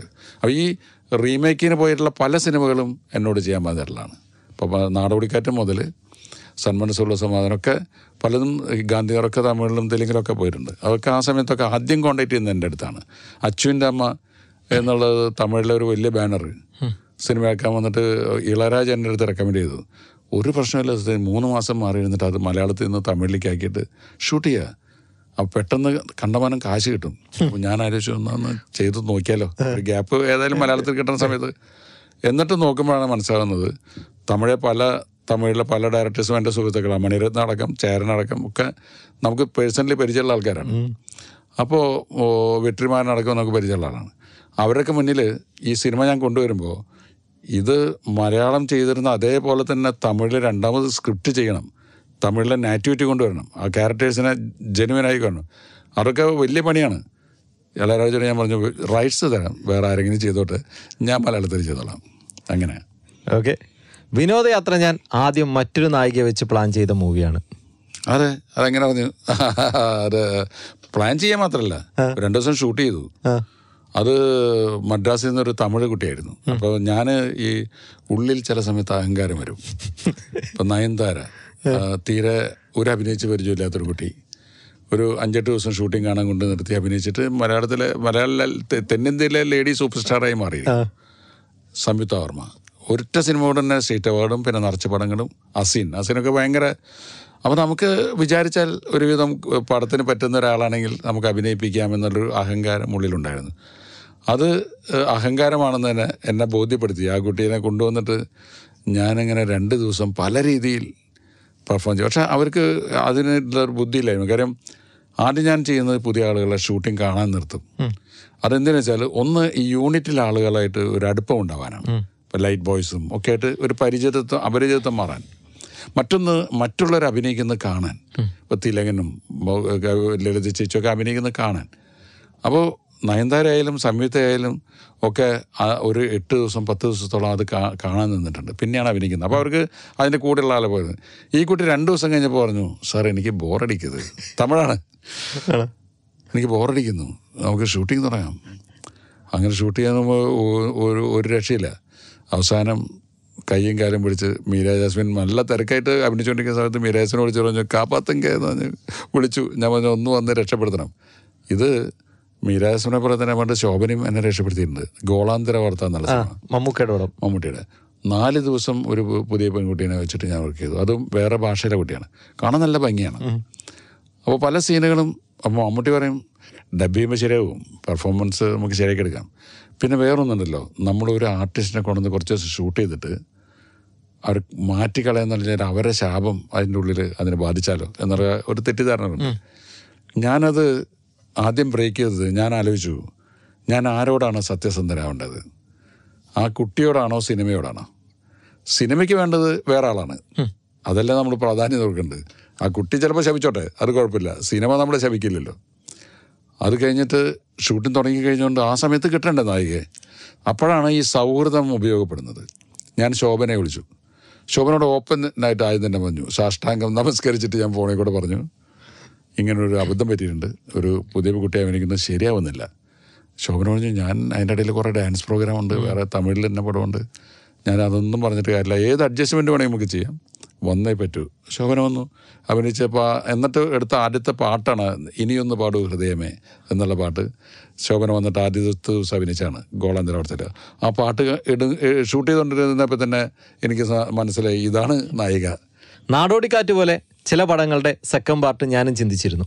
ഇല്ല നാടോടിക്കാറ്റിന് ശേഷം സെക്കൻഡ് പാർട്ട് എന്നല്ല ഒരു സെക്കൻഡ് വേർഷൻ എടുക്കാൻ ചിന്തിച്ചിട്ടുണ്ട് അത് സന്ദേശമാണ്. സെക്കൻഡ് പാർട്ട് ഇല്ല അതിന്. സന്ദേശത്തിന്റെ പാർട്ടിലെല്ലാം തീർന്നു. പക്ഷേ ഒരു പൊളിറ്റിക്കൽ സറ്റയർ വീണ്ടും ഒരെണ്ണം ചെയ്യാമെന്ന് കുറച്ച് വർഷങ്ങളായിട്ട് ഞാനും ശ്രീനിവാസനും ആലോചിക്കണം. അതിന്റെ കുറേ മെറ്റീരിയൽസ് ഉണ്ട്. പക്ഷെ സത്യം പറഞ്ഞാൽ ഇപ്പോൾ ഒരു ചെറിയൊരു ഡൗട്ടുണ്ട് കാരണം സന്ദേശം ഇറങ്ങിയ കാലത്തുണ്ടായിരുന്ന സഹിഷ്ണുത ഓഡിയൻസിന് ഉണ്ടെന്നുണ്ടോ എന്ന് എനിക്ക് സംശയമാണ്. കാര്യം ഇന്ന് നമുക്ക് ഒരുപാട് കാര്യങ്ങൾ നോക്കാണ്ട് മതം രാഷ്ട്രീയം ഇതിലൊക്കെ അന്ധമായിട്ട് വിശ്വസിക്കുന്ന ആളുകൾ ഒരു സറ്റയറിനെ സറ്റയറായിട്ട് ചിലപ്പോൾ കണ്ടില്ല എന്ന് വരും കാണില്ല എന്ന് വരും. അതാണ്. സന്ദേശത്തിന് എപ്പോഴും മുപ്പത്തിരണ്ട് കൊല്ലത്തിന് ശേഷം അന്ന് ജനിച്ചിട്ടില്ലാത്തവർ പോലും എന്തായാലും അന്ധമായിട്ട് പ്രത്യേകിച്ചൊരു ഒരു വിഭാഗത്തിന് സപ്പോർട്ട് ചെയ്യുന്നവർ ഇപ്പോഴും തെറി പറയുന്നുണ്ടല്ലോ. അതാണ് ചോദിച്ചത് സന്ദേശം അരാഷ്ട്രീയം അരാഷ്ട്രീയ സിനിമയാണെന്ന് പറഞ്ഞിട്ട് വലിയ പ്രചാരണം നട അന്നോട്ടേ ഉണ്ട്. അങ്ങനെ പല രീതിയിൽ ഇതിനെ തള്ളിക്കളയാൻ ശ്രമിക്കും തോറും സന്ദേശത്തിന്റെ പ്രസക്തി കൂടിക്കൊണ്ടിരിക്കുന്നു എന്നുള്ളതാണ്. അതിലെ ഒറ്റ പ്രശ്നം എന്ന് വെച്ചാൽ അണികളുടെ കഥയാണ് സന്ദേശം. അതിലൊരു പഞ്ചായത്ത് മെമ്പർ പോലും ഇല്ല. ഒരു പാർട്ടി പാർട്ടിയുടെ മണ്ഡലം പ്രസിഡന്റാണ് ഏറ്റവും വലിയ നേതാവ് പൊതുവാൾ എന്ന് പറയുന്ന മാമുക്കോയ അപ്പോൾ ഈ രാഷ്ട്രീയം എന്താണെന്ന് അറിയാതെ അതിലേക്ക് എടുത്ത് ചാടിയ അണികളുടെ കഥയാണ്. അവരോട് തിലകൻ പറയുന്ന ഇതല്ല രാഷ്ട്രീയം. രാഷ്ട്രീയം നല്ലതാണ്. അത് നല്ല ആളുകൾ ചെയ്യുമ്പോൾ എന്ന് പറയുന്നതാണ് അതിൽ സത്യസന്ധമായ സംഗതി. പക്ഷേ ആളുകൾ ഇപ്പോഴും പറയുന്നത് ഇത് രാഷ്ട്രീയവാദമാണെന്നാണ്. ആ സിനിമ ഇറങ്ങിയ സമയത്ത് ഭീഷണിയൊക്കെ വന്നായിരുന്നു? അയ്യോ ഒരുപാട് ഓമക്കത്തുകൾ ഇപ്പോഴത്തെ സോഷ്യൽ മീഡിയയിലെ അറ്റാക്ക് ഒന്നും ഒന്നുമല്ല. അതായത് അന്ന് നല്ല പച്ചത്തെറികൾ വരും. കാര്യം വെച്ചാൽ കത്തല്ലേ ഊമക്കത്തല്ലേ അപ്പം ഞങ്ങളിത് വെച്ചാൽ ശ്രീനിവാസന്റെ ഡിമാൻഡാണ്. അതായത് ഒരു കത്തും പൊട്ടിക്കരുത്. ഞാനുള്ളപ്പോൾ അല്ലാതെ അപ്പോൾ ശ്രീനിവാസനും കിട്ടും ഇഷ്ടംപോലെ കത്ത്. അപ്പോൾ ഞങ്ങൾ കാണുമ്പോൾ പൊട്ടിക്കാത്ത കുറേ കത്തുകൾ ഞങ്ങളുടെ ബാഗിലുണ്ടാവും. ഇത് മുഴുവൻ ഒരു കൂമ്പാരം പോലെ വെച്ചിട്ട് ശ്രീനിവാസൻ ആ എഴുതുന്ന എഴുത്തുകാരന്റെ എക്സ്പ്രഷനിൽ ഇത് വായിക്കും അവർക്ക്. എടാ പട്ടി എന്നൊക്കെ പറഞ്ഞിട്ട് നിനക്ക് നാണമുണ്ട് ആരാടാ മറ്റേ അങ്ങനെ ചെയ്യുന്ന ഇങ്ങനെ ചെയ്യുന്നു. ശ്രീനാഥ് അഭിനയിക്കും. ഞങ്ങൾ ചിരിച്ചു മറിയും അടുത്ത് ഞാൻ വായിക്കും. ഞാൻ ശ്രീനിവാസന്റെ കഥാണ് അപ്പോൾ ഇത് ഞങ്ങൾക്ക് എൻജോയ് ഇപ്പോഴും ഞങ്ങൾക്ക് തമാശയാണ്. കാരണം സന്ദേശം അരാഷ്ട്രീയവാദമാണെന്നും ഇതിലൊരു മണ്ണാങ്കട്ടിയില്ല എന്നും ആൾക്കാർ പറയുമ്പോൾ നമുക്ക് ഹാപ്പി കാര്യം ആ സിനിമ ഞങ്ങളിൽ നിന്ന് പോയി കഴിഞ്ഞു. ഞങ്ങ എനിക്കിപ്പോൾ വേറെ അതിൽ അറ്റാച്ച്മെന്റ് ഒന്നുമില്ല കാരണം അത് അന്ന് ചെയ്തു കഴിഞ്ഞതല്ലേ. മലയാള സിനിമയിലെ ചില നിരൂപകർ എന്റെ അടുത്തും കഥയുമായി വരാറുണ്ട്. വന്നിട്ടുണ്ട്. വരാറുണ്ടെന്നല്ല വന്നിട്ടുണ്ട്. എന്നിട്ട് അത് ഒരു ഒട്ടും കൊള്ളാത്ത സ്ക്രിപ്റ്റ് ആയതുകൊണ്ട് രണ്ട് മൂന്നെണ്ണം ഇപ്പോഴും എന്റെ കയ്യിൽ ഇരിക്കുന്നുണ്ട്. അവർ പിന്നീട് എന്നെ അത് ശക്തമായി വിമർശിച്ചിട്ട് ടി വിയിൽ വന്നിട്ടുണ്ട്. സാർ എടുത്ത ചില സിനിമകളുടെ പേര് ഞാൻ പറയും. അപ്പൊ അന്ന് ഉണ്ടായ സാറിന് പെട്ടെന്ന് ഓർമ്മ വരുന്ന കുറച്ച് കാര്യങ്ങൾ എനിക്ക് പറഞ്ഞു തരണം. ആദ്യത്തെ സിനിമ ലാലേട്ടന് സ്റ്റേറ്റ് അവാർഡ് കിട്ടിയ T P Balagopalan M A. ആ സിനിമ റീ റെക്കോർഡിങ് നടക്കുന്ന സമയത്ത് പശ്ചാത്തല സംഗീതം കൊടുക്കുന്ന സമയത്ത് മദ്രാസിലാണ്. T P Balagopalan M A എന്നാണ്. അപ്പോൾ അതിന്റെ പ്രൊഡ്യൂസർ പേര് ടി കെ ബാലചന്ദ്രൻ എന്നാണ്. അപ്പോൾ സ്ക്രീനിൽ ടൈറ്റിൽസ് കാണുമല്ലോ. ടൈറ്റിലിന് മ്യൂസിക് കൊടുക്കണം. അപ്പോൾ ഓർക്കസ്ട്ര ടീമൊക്കെ ഉണ്ട്. വയലിൻസും ഒക്കെ വായിക്കുന്ന ആൾക്കാരൊക്കെ ഉണ്ട്. തമിഴന്മാരാണ് അധികം. അതിന്റെ ഫസ്റ്റ് റീൽ ഓടിച്ചു കഴിഞ്ഞ ശേഷം ഓടി വന്നിട്ട് ഒരു എനിക്ക് പരിചയമുള്ള ഒരു മ്യൂസീഷ്യൻ വന്നിട്ട് പറയും സാർ എന്താ ടൈറ്റിൽ രണ്ടാമത് ചെയ്യണം? എന്താണ്? അല്ല പടത്തിന്റെ പേര് പോട്ടില്ലേ? പടത്തിന്റെ പേര് പട ഇല്ല അതിൽ അത് മിസ്സായിട്ടുണ്ട്. ഞാൻ പടത്തിന്റെ പേരുണ്ടല്ലോ. ഇല്ല സാർ പോയി പാരുങ്ക ഞാൻ നോക്കാൻ തമിഴിലാണ്. അപ്പോൾ T K Balachandran presents. T P Balagopalan M A. എന്ന് പറഞ്ഞിട്ട് പേരില്ലേ? അപ്പൊ ഇത് പടത്തിന്റെ പേരാണെന്ന് പുള്ളിക്ക് മനസ്സിലാവുന്നില്ല. പടത്തിന്റെ പേര് ചേർക്കാൻ വിട്ടുപോയി എന്ന് പറഞ്ഞിട്ട് ഓടി വന്നാണ് ആദ്യമായിട്ട് ഓർമ്മ വരുന്നത്. എനിക്ക് തോന്നുന്നു ആ സമയത്ത് ലാലേട്ടൻ ഒരേ സമയം രണ്ടും മൂന്നും പടങ്ങൾ ചെയ്തുകൊണ്ടിരിക്കുന്ന സമയം. അതെ അതെ അതെ മുഗോറ്റ് ചെയ്യുന്ന സമയത്താണ് ലാലേട്ടൻ ആ സമയത്ത് ക്ലീൻ ഷേവ് ആയിരുന്നു. മീശ എടുത്തിരുന്നത്. അതെ അതെ. അല്ലേ? രംഗോ രംഗോ അല്ല അതുപോലെ ഏതോ ശരിയാണ് ശരിയാണ്. അപ്പോ മീശ ഒട്ടിച്ചു. ഒട്ടിച്ച മീശയായിട്ട് അഭിനയിക്കുന്ന വളരെ അപൂർവം പടങ്ങളിലൊന്നാണ് അത്. പക്ഷെ അതിലെ സ്റ്റേറ്റ് അവാർഡാണ്. ലാലിന് ആദ്യത്തെ സംസ്ഥാന അവാർഡാണ് ടി പി എ സൂപ്പർ. എനിക്കും ഉണ്ടായിൽ കഥയ്ക്ക്. അടുത്തത് നാടോടിക്കാറ്റ്. നാടോടിക്കാറ്റ് എന്നുള്ള പേരിന്റെ അർത്ഥം നാടോടിക്കാറ്റ് എന്ന് പേരിട്ടപ്പോൾ അതിന്റെ പ്രൊഡ്യൂസർമാരിൽ ഒരാൾ എന്റെ അടുത്ത് വെച്ചു ഇയാളെ നമ്മുടെ സിനിമയും നാടോടിക്കാറ്റും എന്നുള്ള പേരും തമ്മിൽ എന്നുള്ള എന്താ ബന്ധം? എന്ന് ചോദിച്ചു. ഞാൻ ഉണ്ടാക്കാനൊരു ഒരു ബന്ധം. കാര്യം ഞാൻ നാടോടിക്കാരൻ എന്നുള്ള പേരിന്റെ ഗൗരവത്തിലാണ് ഇട്ടത് ഞാൻ നാടോടിക്കാറ്റിന് നാടോടിക്കാരനെ എവിടെയും കയറി ചെല്ലാലോ? ഏത് മുറിയിലും പോവാം ഏത് സ്ഥലത്തും പോവാം അലഞ്ഞിറക്കാം ഏത് സ്ഥലത്തേക്കും. ഓ കറക്റ്റ് കറക്റ്റ് എന്ന് പറഞ്ഞു. എന്ത്? ചുമ്മാ ബോധിപ്പിച്ചതാ നാടോടി നാടോടിക്കാറ്റിന്റെ ക്ലൈമാക്സിൽ ലാലേട്ടന് നടുവേദനയായിരുന്നു. ലാസ്റ്റ് ശോഭനെ എടുക്കുന്ന സീറ്റിൽ ശോഭനെ ചേറിന്റെ മുകളിലായിരുന്നു എന്നൊക്കെ ഞാൻ കേട്ടിട്ടുണ്ട്. ഇതൊക്കെ ഉള്ളതാണോ? അതൊക്കെ ഉള്ളതാണ്. അന്ന് വലിയ ബാക്ക് പെയിൻ ആയിരുന്നു. എനിക്കാണെങ്കിൽ അന്ന് ആ സീൻ തീർക്കണം. അല്ലാതെ തന്നെ ഒരുപാട് കടമ്പകൾ കടന്നു വന്ന പടമാണ് നാടോടിക്കാറ്റ്. അതായത് അന്ന് ഈ പറഞ്ഞതിന്റെ മറുപടി ആദ്യം പറയാം. അതായത് ലാലിന് അന്നത്തെ ദിവസം നടു മടക്കാൻ പറ്റുന്നില്ല. ബാക്ക് പെയിൻ ഭയങ്കരം. അപ്പോൾ ഈ സീൻ അന്ന് എടുക്കും വേണം. സീനാണെങ്കിൽ ശോഭനയെ എടുത്ത് ഉയർത്തുന്നതാണ്. അതോടുകൂടി ആശുപത്രി കൊണ്ടുപോണ്ടി വരും. അപ്പോൾ ഒരു ചെറിയ സ്റ്റൂൾ സംഘടിപ്പിച്ച് ശോ ശോഭനയോട് അവിടെ കുനിഞ്ഞിരിക്കാൻ പറഞ്ഞ്. അതാണ് അഭിനയം. ഓക്കെ. സ്റ്റാർ ക്യാമറ നമ്മൾ ലാലിങ്ങനെ എടുക്കുമ്പോൾ എടുത്തു പൊക്കുന്ന പോലെ ശോഭന അഭിനയിക്കുകയാണ്. അപ്പോൾ അത് ഉണ്ടായതാണ്. ശരിക്കും പറഞ്ഞാൽ അതിൽ വേറൊരു സംഭവം ഉള്ളത് അതിൽ മെയിൻ വില്ലൻ അനന്തൻ നമ്പ്യാണ് കാണുന്നില്ല. തിലകനെ കാണുന്നില്ലല്ലോ തിലകൻ ആ സമയത്ത് ഒരു ആക്സിഡന്റ് ആയിട്ട് കിടക്കുക. പിന്നെ ഒരു ആറ് മാസം കഴിഞ്ഞിട്ട് മറ്റാണ് തിലകൻ വന്നത്. അതുകൊണ്ട് പലതും സി ഐ ഡി എസ്കേപ്പ് എന്നുള്ള വോയിസ് ഒക്കെ ഇട്ടിട്ട് മാനേജ് ചെയ്തിരിക്കുന്നതാണ്. അടുത്തത് പൊന്മുട്ടയിടുന്ന താറാവ്. ആ പേരിലേക്ക് വന്നത് ഇപ്പോഴും ഇപ്പോഴും അതിന്റെ ആദ്യത്തെ പേരാണ് നമ്മൾ പലപ്പോഴും പറയുമ്പോൾ സംസാരിക്കാറില്ല. പൊന്മുട്ടിടുന്ന തട്ടാൻ എന്നായിരുന്നു എന്റെ പേര്. ആ പേരാണ് ആ കഥയിലേക്ക് എന്നെ ആകർഷിച്ചത്. എന്റെ അടുത്ത് നെടുപടി വേണമെന്ന് പറഞ്ഞത്. രഘുനാഥ് പലേരുടെ കയ്യിൽ ഉഗ്രനൊരു കഥയുണ്ട്. പൊന്മുട്ടിടുന്ന തട്ടാൻ എന്നാണ് പേര്. അപ്പം ഞാൻ ആ പേരിൽ ആകർഷണമാവുകയും രഘുവിന്റെ അടുത്ത് നിന്ന് കഥ കേൾക്കുകയും ആ കഥ സിനിമയാക്കാൻ ആഗ്രഹിക്കുകയും ചെയ്തു. അപ്പോൾ രഘു മനസ്സിൽ സങ്കല്പിച്ചിട്ടുള്ളതിന്റെ ഏഴയലത്ത് പോലും ചിന്തിച്ചിട്ടല്ല വിവാദം ഉണ്ടായത്. രഘു സങ്കല്പിച്ച തട്ടാൻ സൂര്യനാണ്. പൊന്മുട്ടയാണ്. ആ ഷോട്ടിൽ നിന്നാണ് ആ സിനിമ ആരംഭിക്കുന്നത് തന്നെ. ആകാശത്തിന്റെ അങ്ങേ ചെരുവിൽ ഒരു ചുവന്ന ഒരു പൊന്മുട്ടയിട്ടു എന്ന് പറഞ്ഞിട്ട് ഒരു സൂര്യൻ ഇങ്ങനെ ഒരു ഗോളം ഉയർന്നു വരുന്നതാണ്. ആ അർത്ഥത്തിലല്ല ആദ്യം വിവാദമുള്ളവരുണ്ടായിരുന്നു അങ്ങനെ അത് വലിയ ഇഷ്യൂ ആവുകയും ഞാൻ ശരിക്കും പറഞ്ഞാൽ പൊന്മുട്ടിനെ തട്ടാൻ പറഞ്ഞിട്ട് പോസ്റ്റേഴ്സ് അടക്കം ഒട്ടിച്ചതാണ്. അപ്പോൾ സെൻസർ ബോർഡ് വന്നപ്പോഴാണ് പറഞ്ഞത് ഇങ്ങനെ ഒരു കംപ്ലയിന്റ് വന്നിട്ടുണ്ട്. അപ്പോൾ എന്നോട് പെട്ടെന്ന് പൊന്മുട്ടിനെ താറാവെന്ന് പറഞ്ഞിട്ട് സർട്ടിഫിക്കറ്റ് കിട്ടി. എന്നിട്ട് ഈ തട്ടാൻ എന്നുള്ളിടത്ത് മുഴുവൻ താറാവ് എന്നുള്ളത് പേസ്റ്റ് ചെയ്ത് ഒട്ടിച്ചു. അത് പലപ്പോഴും ആൾക്കാർ കീറി കളയൊക്കെ ചെയ്യും. പിന്നെ അതിൽ എന്റെ നമ്മുടെ ഒരു ഹ്യൂമറിൽ അതിന്റെ ഒരു പരസ്യം. മമ്മൂട്ടി കയ്യും കാലും അടിച്ച് ചിരിച്ചതാണ് പരസ്യം കണ്ടിട്ട് ഞാൻ മമ്മൂട്ടിയുടെ അടുത്തുണ്ട്. ആ പേപ്പറിൽ പരസ്യം വരുമ്പോൾ മമ്മൂട്ടി ഏതോ പടത്തിൽ അഭിനയിക്കുകയാണ്. അപ്പോൾ ഞാൻ അതിലൊരു ക്ലിയറൻസ് കൊടുക്കണല്ലോ. അതുവരെയും പൊന്മുട്ടിയുടെ തട്ടാൻ എന്ന് പറഞ്ഞ പടത്തിന്റെ പേര് അനൗൺസ് ചെയ്തിരുന്നതാണ്. ഈ ചില സാങ്കേതിക കാരണങ്ങളുള്ളതുകൊണ്ട് പൊന്മുട്ടണ തട്ടാൻ എന്നുള്ള പേര് പൊന്മുട്ടണ താറാവ് എന്നാക്കി മാറ്റിയിരിക്കുന്നു. അതുകൊണ്ട് ഇനി ഉള്ളൊരു മുഴുവൻ താറാവ് എന്ന് തിരുത്തി വായിക്കാൻ അപേക്ഷ താറാവുകൾ പ്രതിഷേധിക്കില്ലെന്ന വിശ്വാസത്തോടെ സത്യനന്ദിക്കാണ് നിട്ടു അത് ഭയങ്കരമായിട്ട് കുറിക്കൊണ്ടതാണ് കുറിക്ക് കൊണ്ടതാണ്. പാർവതിയുടെ ഗസ്റ്റ് റോൾ എങ്ങനെ വന്നു ആ സിനിമയിൽ ആ റോൾ നേരത്തെ ഉള്ള കൽമയി എന്ന് പറഞ്ഞ കഥ കഥാപാത്രമുള്ളതാണ്. അത് പാർവതി ആയിരുന്നില്ല. അതിസുന്ദരിയായ ഒരു പെൺകുട്ടി വളരെ ചെറുപ്പക്കാരായ അതിസുന്ദരിയായ ഒരു പെൺകുട്ടിയായിരുന്നു ഹാജിയാരുടെ ഭാര്യ എന്ന് ഗ്രാമം മുഴുവൻ കാണുന്നതാണ് ക്ലൈമാക്സ് അങ്ങനെ സുന്ദരിയായ ഒരു പെൺകുട്ടിയെ തേടി നടക്കുകയും അവസാനം വയനാട് എന്നൊരു കുട്ടി അതിന് തയ്യാറായിട്ട് അതിന് അതിന് വേണ്ടി വന്നു. പക്ഷെ അവർ എന്റെ അടുത്ത് കാണാനൊക്കെ കുഴപ്പമൊന്നുമില്ല. എന്റെ അടുത്ത് പറഞ്ഞു ഒരു സീനല്ലേ സാർ. അത് ചെയ്യാൻ ബുദ്ധിമുട്ട്.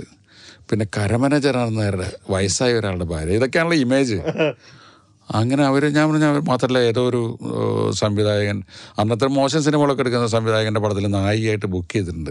അപ്പോൾ എനിക്കത് ബുദ്ധിമുട്ടാകുമെന്ന് സംശയം. ഈ ബുദ്ധിയുള്ള ആൾക്കാരാണെങ്കിൽ ഈ റോൾ സെലക്ട് ചെയ്യും. അപ്പോൾ ആ സമയത്ത് അവിടെ വേറെ ഏതോ പടത്തിന് വേണ്ടിയിട്ട് ഗുരുവായൂരാണ്. ആ പടത്തിന് വേണ്ടി അഭിനയിക്കാനായിട്ട് പാർവതി വന്നിട്ടുണ്ട്. പാർവതി എനിക്ക് നേരത്തെ അറിയാം. കുടുംബ പുരാണത്തിലൊക്കെ അഭിനയിച്ചുള്ളതാണ് അപ്പോൾ ഞാൻ പാർവതിനെ കോണ്ടാക്ട് ചെയ്ത് പാർവതി ചോദിച്ചു ഒരു ഗസ്റ്റ് റോൾ ചെയ്യുമോ ഞാൻ ചെയ്യാം എന്ന് പറഞ്ഞു. ഞാൻ പറഞ്ഞു പക്ഷേ കരമനേതാരന്റെ ഭാര്യയായിട്ട് അഭിനയിക്കണം. ലാസ്റ്റ് സീന്റെ ഒറ്റ സീനിൽ അതൊന്നും പ്രശ്നം ഞാൻ ചെയ്തോളാം. സത്യേന്റെ പടമല്ലേ എന്ന് പറഞ്ഞു. അപ്പോൾ ഈ പറഞ്ഞ പോലെയാണ്. മറ്റേ ഉർവശി വന്ന പോലെ മീരാജസ്വി വന്ന പോലെ പാർവതി വളരെ സന്തോഷത്തോടു കൂടി വരികയും പാർവതി വന്നപ്പോൾ അതിന്റെ ഇമേജ് മാറി. കാര്യം അപ്പോഴല്ലേ മലയാളത്തിലെ കത്തി നിൽക്കുന്ന ജ്വലിച്ച് നിൽക്കുന്ന ഒരു നക്ഷത്രമാണ് ഇയാളുടെ ഭാര്യ എന്ന് തിരിച്ചറിയുന്നത്. എനിക്ക് വയനാട് വയനാട്ടുകാരോട് ഭയങ്കര നന്ദി തോന്നി മനസ്സിൽ. തിയേറ്ററിൽ ഭയങ്കര ആ ടിസ്റ്റ് ഭയങ്കര സംഭവമായിരുന്നു. ഭയങ്കര ഇമ്പാക്റ്റ് ആയിരുന്നു. എല്ലാവരും അന്തപ്പെട്ടു പോയി. ഗ്രാമീണർ മുഴുവൻ ഞാൻ പരസ്യത്തിലൊന്നും പാർവതിയെ കാണിച്ചേയില്ല. അങ്ങനെ ഒരു ടെക്നിക്ക് ഈ സിനിമയിലുണ്ട് കേട്ടോ. ഞാൻ ഒരാളെ കാണിച്ചിട്ടില്ല. രണ്ടു ദിവസം കഴിയുമ്പോഴേക്കും കാണും. അതാണ് നമുക്ക് ഓർത്തില്ലല്ലോ. നായകനാണോ നായികയാണോ? അന്നും പറയില്ല. അടുത്ത പടം തലയണ മന്ത്രം. ആ തലേണ മന്ത്രം ആ പേരിന് ഭയങ്കര എതിർപ്പുള്ള ഒരാളുണ്ടായിരുന്നു ശ്രീനിവാസൻ. ആ ശ്രീനിവാസൻ പറഞ്ഞു തലയണമന്ത്രം എന്നുള്ള പേര് വേണ്ട സത്യം. എന്നുവെച്ചാൽ അത് നേർക്ക് നേരെയായി പോയി ഫ്ലാറ്റായി. കാര്യം അത് തന്നെയാണല്ലോ കഥ. നമ്മൾ അത് തന്നെ നേരെ തലയണമന്ത്രം എന്ന് പറഞ്ഞിട്ട് കൊടുത്താൽ എന്ത് ചെയ്യും? നമുക്ക് വേറെ എന്തെങ്കിലും പേര് ആലോചിക്കാം. ഞാൻ പറഞ്ഞു ആലോചിക്കേ. ആലോചിച്ചിട്ട് വേറെ കിട്ടുന്നില്ല. തലയണമന്ത്രം എന്നുള്ള പേര് ഞാൻ മനസ്സിൽ ഫിക്സ് ചെയ്തു. അപ്പോൾ ശ്രീനിക്കൊരു ഒറ്റ പ്രശ്നമുള്ളൂ. ഈ ഉർവശിയുടെ തലയണമന്ത്രം തന്നെയാണ് കഥ. പക്ഷെ അത് തന്നെ പേരാക്കി മാറ്റുമ്പോൾ ഒരു ഫ്ലാറ്റ്നെസ് ഉണ്ടാവുമെന്നാണ് റിലീസിന് മുമ്പാണല്ലോ. ഞാൻ പക്ഷേ ആ പേര് തന്നെ ഇടുകയും പടം റിലീസ് ചെയ്തതിന് ശേഷം ശ്രീനിവാസ് എനിക്ക് കൈ കൈ തന്നു ഇത് തന്നെയാണ് ഏറ്റവും ആപ്റ്റ് പേരെന്ന് പറഞ്ഞു ഇപ്പോഴും ആൾക്കാർ പറയണം നമ്മൾ ഈ പോളിടെക്നിക്കിലൊന്നും പഠിക്കാത്തതുകൊണ്ട് അതെ അതെ അതെ. റിയൽ ആയിട്ടുള്ള സംഭവത്തിന് ഞാനും ശ്രീനിവാസനും ഡ്രൈവിംഗ് പഠിച്ചത് മദ്രാസ് വെച്ചിട്ടാണ് മദ്രാസിൽ ശ്രീനിവാസൻ പറഞ്ഞിരുന്നു നാടോടിക്കാറ്റൊക്കെ കഴിഞ്ഞതിന് ശേഷമാണ്. ശ്രീനിവാസനെ എല്ലാവരും തിരിച്ചറിയും. മലയാളികളില്ലാത്ത ഏതെങ്കിലും ഡ്രൈവിംഗ് സ്കൂളിൽ പഠിക്കണം. കാര്യം മറ്റുള്ള ആൾക്കാർ കാണുന്നത് ചമ്മലല്ലേ? അപ്പോൾ നാരായണൻ നാഗലശ്ശേരി എന്ന ഒരാളാണ് ഒരാളാണെന്ന് ഞങ്ങളുടെ മാനേജർ പുള്ളി കൊണ്ട് പരിചയപ്പെടുത്തിയ ഒരു സ്ഥലത്ത് ഒരു തമിഴന്മാരുടെ ബാലാജി ഡ്രൈവിംഗ് സ്കൂളോ അങ്ങനെ എന്തോ സ്ഥലമാണ്. ആറ് ദിവസം ഞാനും ശ്രീനിവാസൻ പഠിച്ചു. കാലത്ത് എണീറ്റ് പോവും. ഞങ്ങൾ രണ്ടാളും. അപ്പോൾ അവരുടെ വിചാരം ഞങ്ങൾ മദ്രാസിൽ ഡ്രൈവർമാരായിട്ട് ജോലിക്ക് വരുന്ന രണ്ട് മലയാളികൾ അത്രയേ ഉള്ളൂ. കണ്ടാലും അങ്ങനെ തന്നെ തോന്നുള്ളൂ. അപ്പോൾ ഒരു സ്റ്റാറായിട്ടൊന്നും ശ്രീനിവാസനും ഇല്ല ഒരു ഡയറക്ടറായിട്ട് ഞാനും നിൽക്കുന്നില്ല. അങ്ങനെ ഒരു ദിവസം ശ്രീനിവാസന്റെ കയ്യിൽ ആദ്യം വണ്ടി കൊടുത്ത ദിവസം ഫസ്റ്റ് ഡേ ഈ വണ്ടി അപ്പോൾ ആറ് പേരുണ്ട്. ഞാനും ശ്രീനിവാസൻ കൂടാതെ വേറെ നാല് തമിഴ് പിള്ളേർ ഡ്രൈവിംഗ് പഠിക്കാനിരിക്കുന്നുണ്ട്. ഈ വണ്ടി കൊണ്ട് ഒരു പോസ്റ്റിൽ കൊണ്ട് ഇടിക്കുമായിരുന്നു. അപ്പോഴേക്കും അയാൾ ബ്രേക്ക് ചെയ്തു പറയുമ്പോൾ ബ്രേക്ക് ചെയ്തിട്ട് അയാൾ പറഞ്ഞ തെറിയുടെ കാൽഭാഗം പോലും മാമുകോയെ പറയുന്നില്ല. ദേ ശ്രീനിവാസനോട് മുണ്ടം തലയ്ക്ക് അറിവുണ്ടെന്ന് എനിക്ക് മറ്റൊന്ന് മറിച്ചടത്തൊക്കെ വന്നിട്ട് ശ്രീനിങ്ങനെ മിണ്ടാതിരിക്കുക. മുഴുവൻ കേട്ട്. ഇറങ്ങിയിട്ട് ആദ്യത്തെ ഡയലോഗ് ഈ നടന്ന് നമ്മൾ രണ്ടുപേരും മാത്രമേ അറിഞ്ഞിട്ടുള്ളൂ. പുറത്ത് ആരും അറിയരുത്. ഞാൻ ഒരാളെ അറിയില്ല. അപ്പം തന്നെ ഞാൻ എല്ലാവരും മോഹൻലാലിനെ വിളിച്ചു ജോൺസനെ വിളിച്ചു വിപിൻ മോഹനെ വിളിച്ച് മുഴുവൻ ഫ്ലാഷ് ചെയ്തു. ആ സീനാണ് ശ്രീനി തന്നെ വേറെ രീതിയിൽ ഇട്ടിരിക്കുന്നത്. തലയുടെ മന്ത്രത്തിൽ ഒരൊറ്റ സീനിൽ ജയറാമിന്റെ അടുത്ത് കടയിലേക്ക് വന്ന് ഒരു പറയുന്നൊരു ഡയലോഗ് ഉണ്ട്. പരിമളം സോപ്പിന്റെ കാര്യം. അത് പിന്നീട് ചിന്താവിഷയ ശ്യാമളയിൽ വന്നു അല്ലേ? അതെ അതെ അതെ അതെ അതെ അതെ. പരിമള സ്വാമിന്റെ പരസ്യം ആയിട്ട് അതെ അതെ. അത് ശ്രീനിവാസ എഴുതി തന്നെയാണ്. അതെ അതെ അതെ. അടുത്ത പടം കനൽക്കാറ്റ്. ആരും പ്രതീക്ഷിക്കാത്തൊരു ജോഡിയായിരുന്നു. കെ പി എസ് എഴുതി. കെ പി എസ് മമ്മൂക്കയും. മമ്മൂക്ക കേട്ടപ്പോൾ കേട്ടപ്പോ തന്നെ എന്താ പറഞ്ഞത്? അല്ല മമ്മൂട്ടിക്ക് ഭയങ്കര ഇഷ്ടമായിരുന്നു. നത്തുനാരായണൻ എന്നുള്ള ക്യാരക്ടർ ഭയങ്കര ഇഷ്ടമാണ്. പിന്നെ ഒന്ന് ലോഹിദാസ് എന്ന് പറയുന്ന ഒരു ജെനുവിൻ റൈറ്റർ ഉണ്ടല്ലോ എന്റെ പുറകിൽ. അപ്പോൾ ആ സീൻ കാണുമ്പോൾ തന്നെ നമുക്ക് മനസ്സിലാവും. ലോഹിദാസ് ഉണ്ടാക്കിയിരുന്ന ക്യാരക്ടറാണത് ആ ഓമന എന്നുള്ള ക്യാരക്ടറും നത്തുനാരായണൻ തമ്മിലുള്ള സീക്വൻസ് അപ്പോൾ ഞാൻ പറഞ്ഞു ഇത് പതിവിൽ നിന്നും മാറി ചെയ്യുന്ന സിനിമകളോട് എന്നും മമ്മൂട്ടിക്ക് ഇഷ്ടമാണ്. എപ്പോഴും പുള്ളി അതിനോട് കൂടെ നിൽക്കുന്ന ഒരാളാണ്. അതിലൊരു നെഗറ്റീവ് ടച്ചുള്ള റോളാണ് അപ്പോൾ ഭാര്യയായിട്ട് ശരിക്കും പറഞ്ഞാൽ ഈ ലളിതേച്ചി മരിക്കുന്ന സമയത്ത് എനിക്ക് ഒരുപാട് പേര് ആ സീൻ അയച്ചു തന്നു. നമുക്ക് ഇപ്പോഴാണ് അതിന്റെ ഡെപ്ത് കൂടുതൽ പിടികിട്ടുന്നത്. അതിൽ വലിയ കുറേ മൊമെന്റ്സ് ഉള്ള സിനിമയാണത്. ഓക്കെ അടുത്ത പിൻഗാമി. പിൻഗാമി റിലീസ് ചെയ്ത സമയത്തുള്ളതിനേക്കാളും കൂടുതൽ അപ്രീസിയേഷൻ എനിക്ക് എനിക്കിപ്പോൾ കിട്ടിക്കൊണ്ടിരിക്കുന്ന സിനിമയാണ്. അന്ന് വിചാരിച്ചത് ഇതൊരു കൾട്ട് ക്ലാസിക്കായി മാറും ഒരിക്കലും വിചാരിച്ചില്ല. കാര്യം മാത്രമല്ല റിലീസ് ചെയ്ത സമയത്ത് ഞാൻ അതിനേക്കാൾ വലിയ വിജയം പ്രതീക്ഷിച്ചിരുന്നതാണ്. ആ പടം ഓടുകയൊക്കെ ചെയ്തു പരാജയമൊന്നുമല്ല. പക്ഷേങ്കിലും എന്റെ പതിവ് സിനിമകളിൽ നിന്നും വ്യത്യസ്തമായ ഒരു സിനിമ ആവണമെന്ന് ഞാൻ ആഗ്രഹിക്കുകയും അതിനുവേണ്ടി ശ്രമിക്കുകയും ചെയ്തു. രഘുനാഥ് പല്ലേരിയാണ് അതിന്റെ സ്ക്രിപ്റ്റ് ചെയ്തിട്ടുള്ളത്. പക്ഷേ ആ വേണ്ടത്ര ഒരു പഞ്ച് അതിന് ആ സമയത്ത് കിട്ടിയില്ല. എനിക്ക് തോന്നുന്നത് ഇതിന്റെ ഓപ്പോസിഷനായിട്ട് വന്നത് തേന്മാവിയും കൊമ്പത്ത് എന്നുള്ള മോഹൻലാലിന്റെ പടമായിരുന്നു. അപ്പോൾ കൂടുതൽ ശ്രദ്ധ അങ്ങോട്ട് മാറിയതുകൊണ്ടായിരിക്കും. പക്ഷേ പതുക്കെ പതുക്കെ പതുക്കെ പതുക്കെ പതുക്കെ ഇപ്പം ഇന്ന് പലർക്കും എന്റെ ഏറ്റവും നല്ല ഇഷ്ടപ്പെട്ട സിനിമ പിൻഗാമിയായി മാറി. പക്ഷെ അതെന്താ വെച്ചാൽ അതിൽ ഒരു ജീവിതമുണ്ട്. അതാണ്. അതൊരു പ്രതികാര കഥ മാത്രമല്ലല്ലോ. അതൊരു ലൈഫുണ്ട്. അതിന്റെ റിലേഷൻഷിപ്പ് ഉണ്ട് അതൊക്കെ തന്നെയാണ്. അത് വിട്ടിട്ടുള്ള ഒരു കളിയും ഞാനില്ല. ഈ കോമഡി ആയാലും ആക്ഷൻ ആയാലും അതിന്റെ ഉള്ളിൽ എപ്പോഴും കുടുംബം ഉണ്ടാവും. അടുത്ത വീണ്ടും ചില വീട്ടുകാര്യങ്ങൾ. വീണ്ടും ചില വീട്ടുകാര്യങ്ങൾ സംഭവിച്ചതാണ്. അതായത് അതിനു മുമ്പ് ലോഹിദാസ് ഡയറക്റ്റ് ചെയ്തൊരു സിനിമ. അത് വേണ്ട പോലെ ഓടിയില്ല.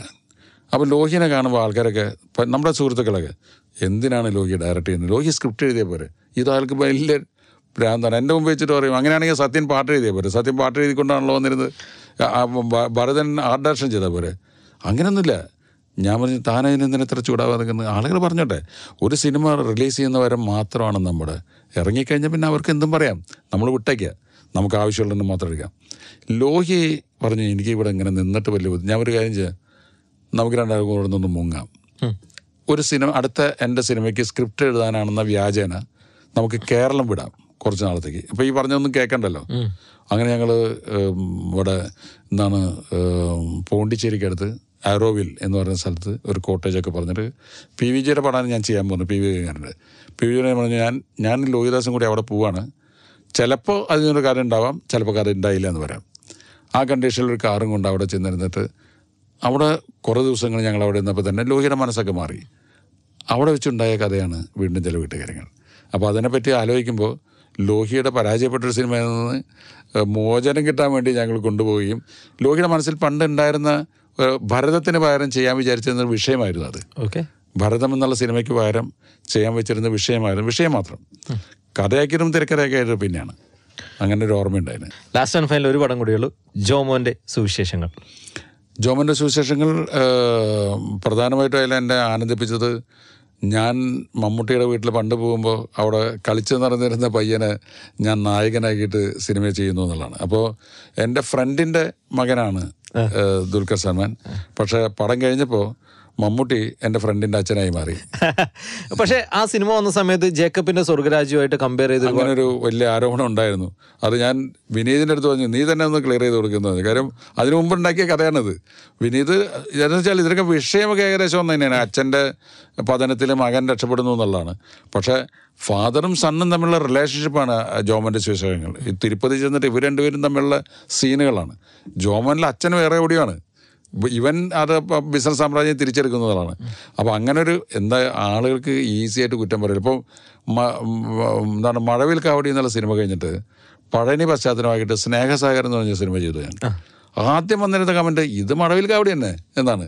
പഴനിയാണ് ബാക്ക്ഗ്രൗണ്ട് എന്ന് മാത്രമേ ഉള്ളൂ അല്ലാതെ വേറെ ഒരു സാമ്യമില്ല പറയാൻ വളരെ എളുപ്പമല്ലേ? അല്ലാണ്ട് അതൊക്കെ നമ്മൾ അന്യാതിൽ കാര്യമുണ്ടെന്ന് വിചാരിച്ചാൽ നമുക്ക് നോക്കാം. അടുത്ത് ഞാൻ എന്റെ അടുത്ത് ചില ആൾക്കാർ പറയും എന്ത് പറ്റി ഈ സിനിമയ്ക്ക്? എന്ന് ചോദിച്ചാൽ നമ്മൾ പറയും അടുത്ത സിനിമയിൽ ശരിയാക്കാം നന്നാക്കാം. നാടോടിക്കാറ്റ് റിലീസ് ചെയ്ത സമയത്ത് എന്നോട് നാടോടിക്കാറ്റ് ഭയങ്കരമായിട്ട് ഓടുമ്പോൾ വന്ന് പറഞ്ഞിട്ടുണ്ട് പടം അങ്ങോട്ട് പോരല്ലേ? എന്ത് എന്ത് കഴിഞ്ഞ പടം പോലെ ആയില്ലല്ലോ. അപ്പോൾ ഞാനിവിടെ തിയേറ്റർ ടിക്കറ്റ് കിട്ടാനില്ല എന്ന് പറഞ്ഞിട്ടുള്ള ആളുകളെ വിളി കേട്ടോണ്ടിരിക്കുന്ന സമയത്താണ്. ഞാൻ പറഞ്ഞു "ക- ക- പണ്ടത്തെ പോലെ കഴിവിപ്പില്ലാതായി നോക്കട്ടെ നമുക്ക് അടുത്ത പടത്തിൽ നമുക്ക് ശരിയാക്കാം.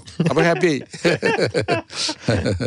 ഓക്കെ മക്കൾ രണ്ടുപേരും ഒരാളുടെ പടം റിലീസായി. അടുത്ത ആളുടെ പടത്തിന്റെ ഷൂട്ട് നടന്നുകൊണ്ടിരിക്കുകയാണ്. ലൊക്കേഷനിൽ പോയായിരുന്നോ? ഞാൻ ഇന്ന് പോയി ഒന്ന് വന്നു. ജസ്റ്റ് ഒന്ന് കയറി വന്നു. ഞാൻ മറ്റവന്റെ പടം ലൊക്കേഷനിൽ പോയല്ലേ. അത് മദ്രാസിലായിരുന്നു.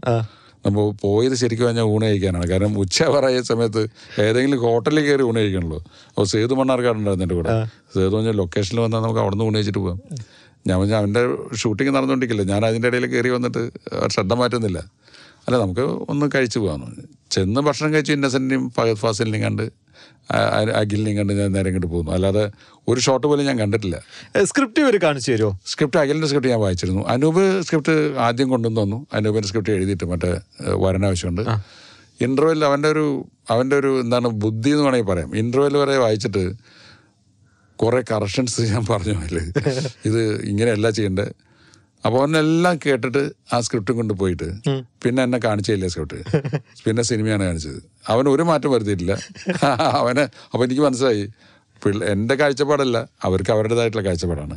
അഖിലിന്റെ സ്ക്രിപ്റ്റ് നല്ല മനോഹരമായ സ്ക്രിപ്റ്റാണ് എനിക്ക് തോന്നുന്നു ഫഹദ് ഫാസിലിന്റെ വളരെ സജീവമായ ഇൻട്രസ്റ്റിംഗ് ആയിട്ടുള്ള ക്യാരക്ടറാണ് പാച്ചു. പാച്ചുവും അത്ഭുത വിളക്കും എന്നാണ് പേരിട്ടിരിക്കുന്നത്. ഓക്കെ താങ്ക് യു സാർ എന്തായാലും ഇത്രയും നേരം സംസാരിക്കാൻ പറ്റിയാൽ ഓക്കെ താങ്ക് യു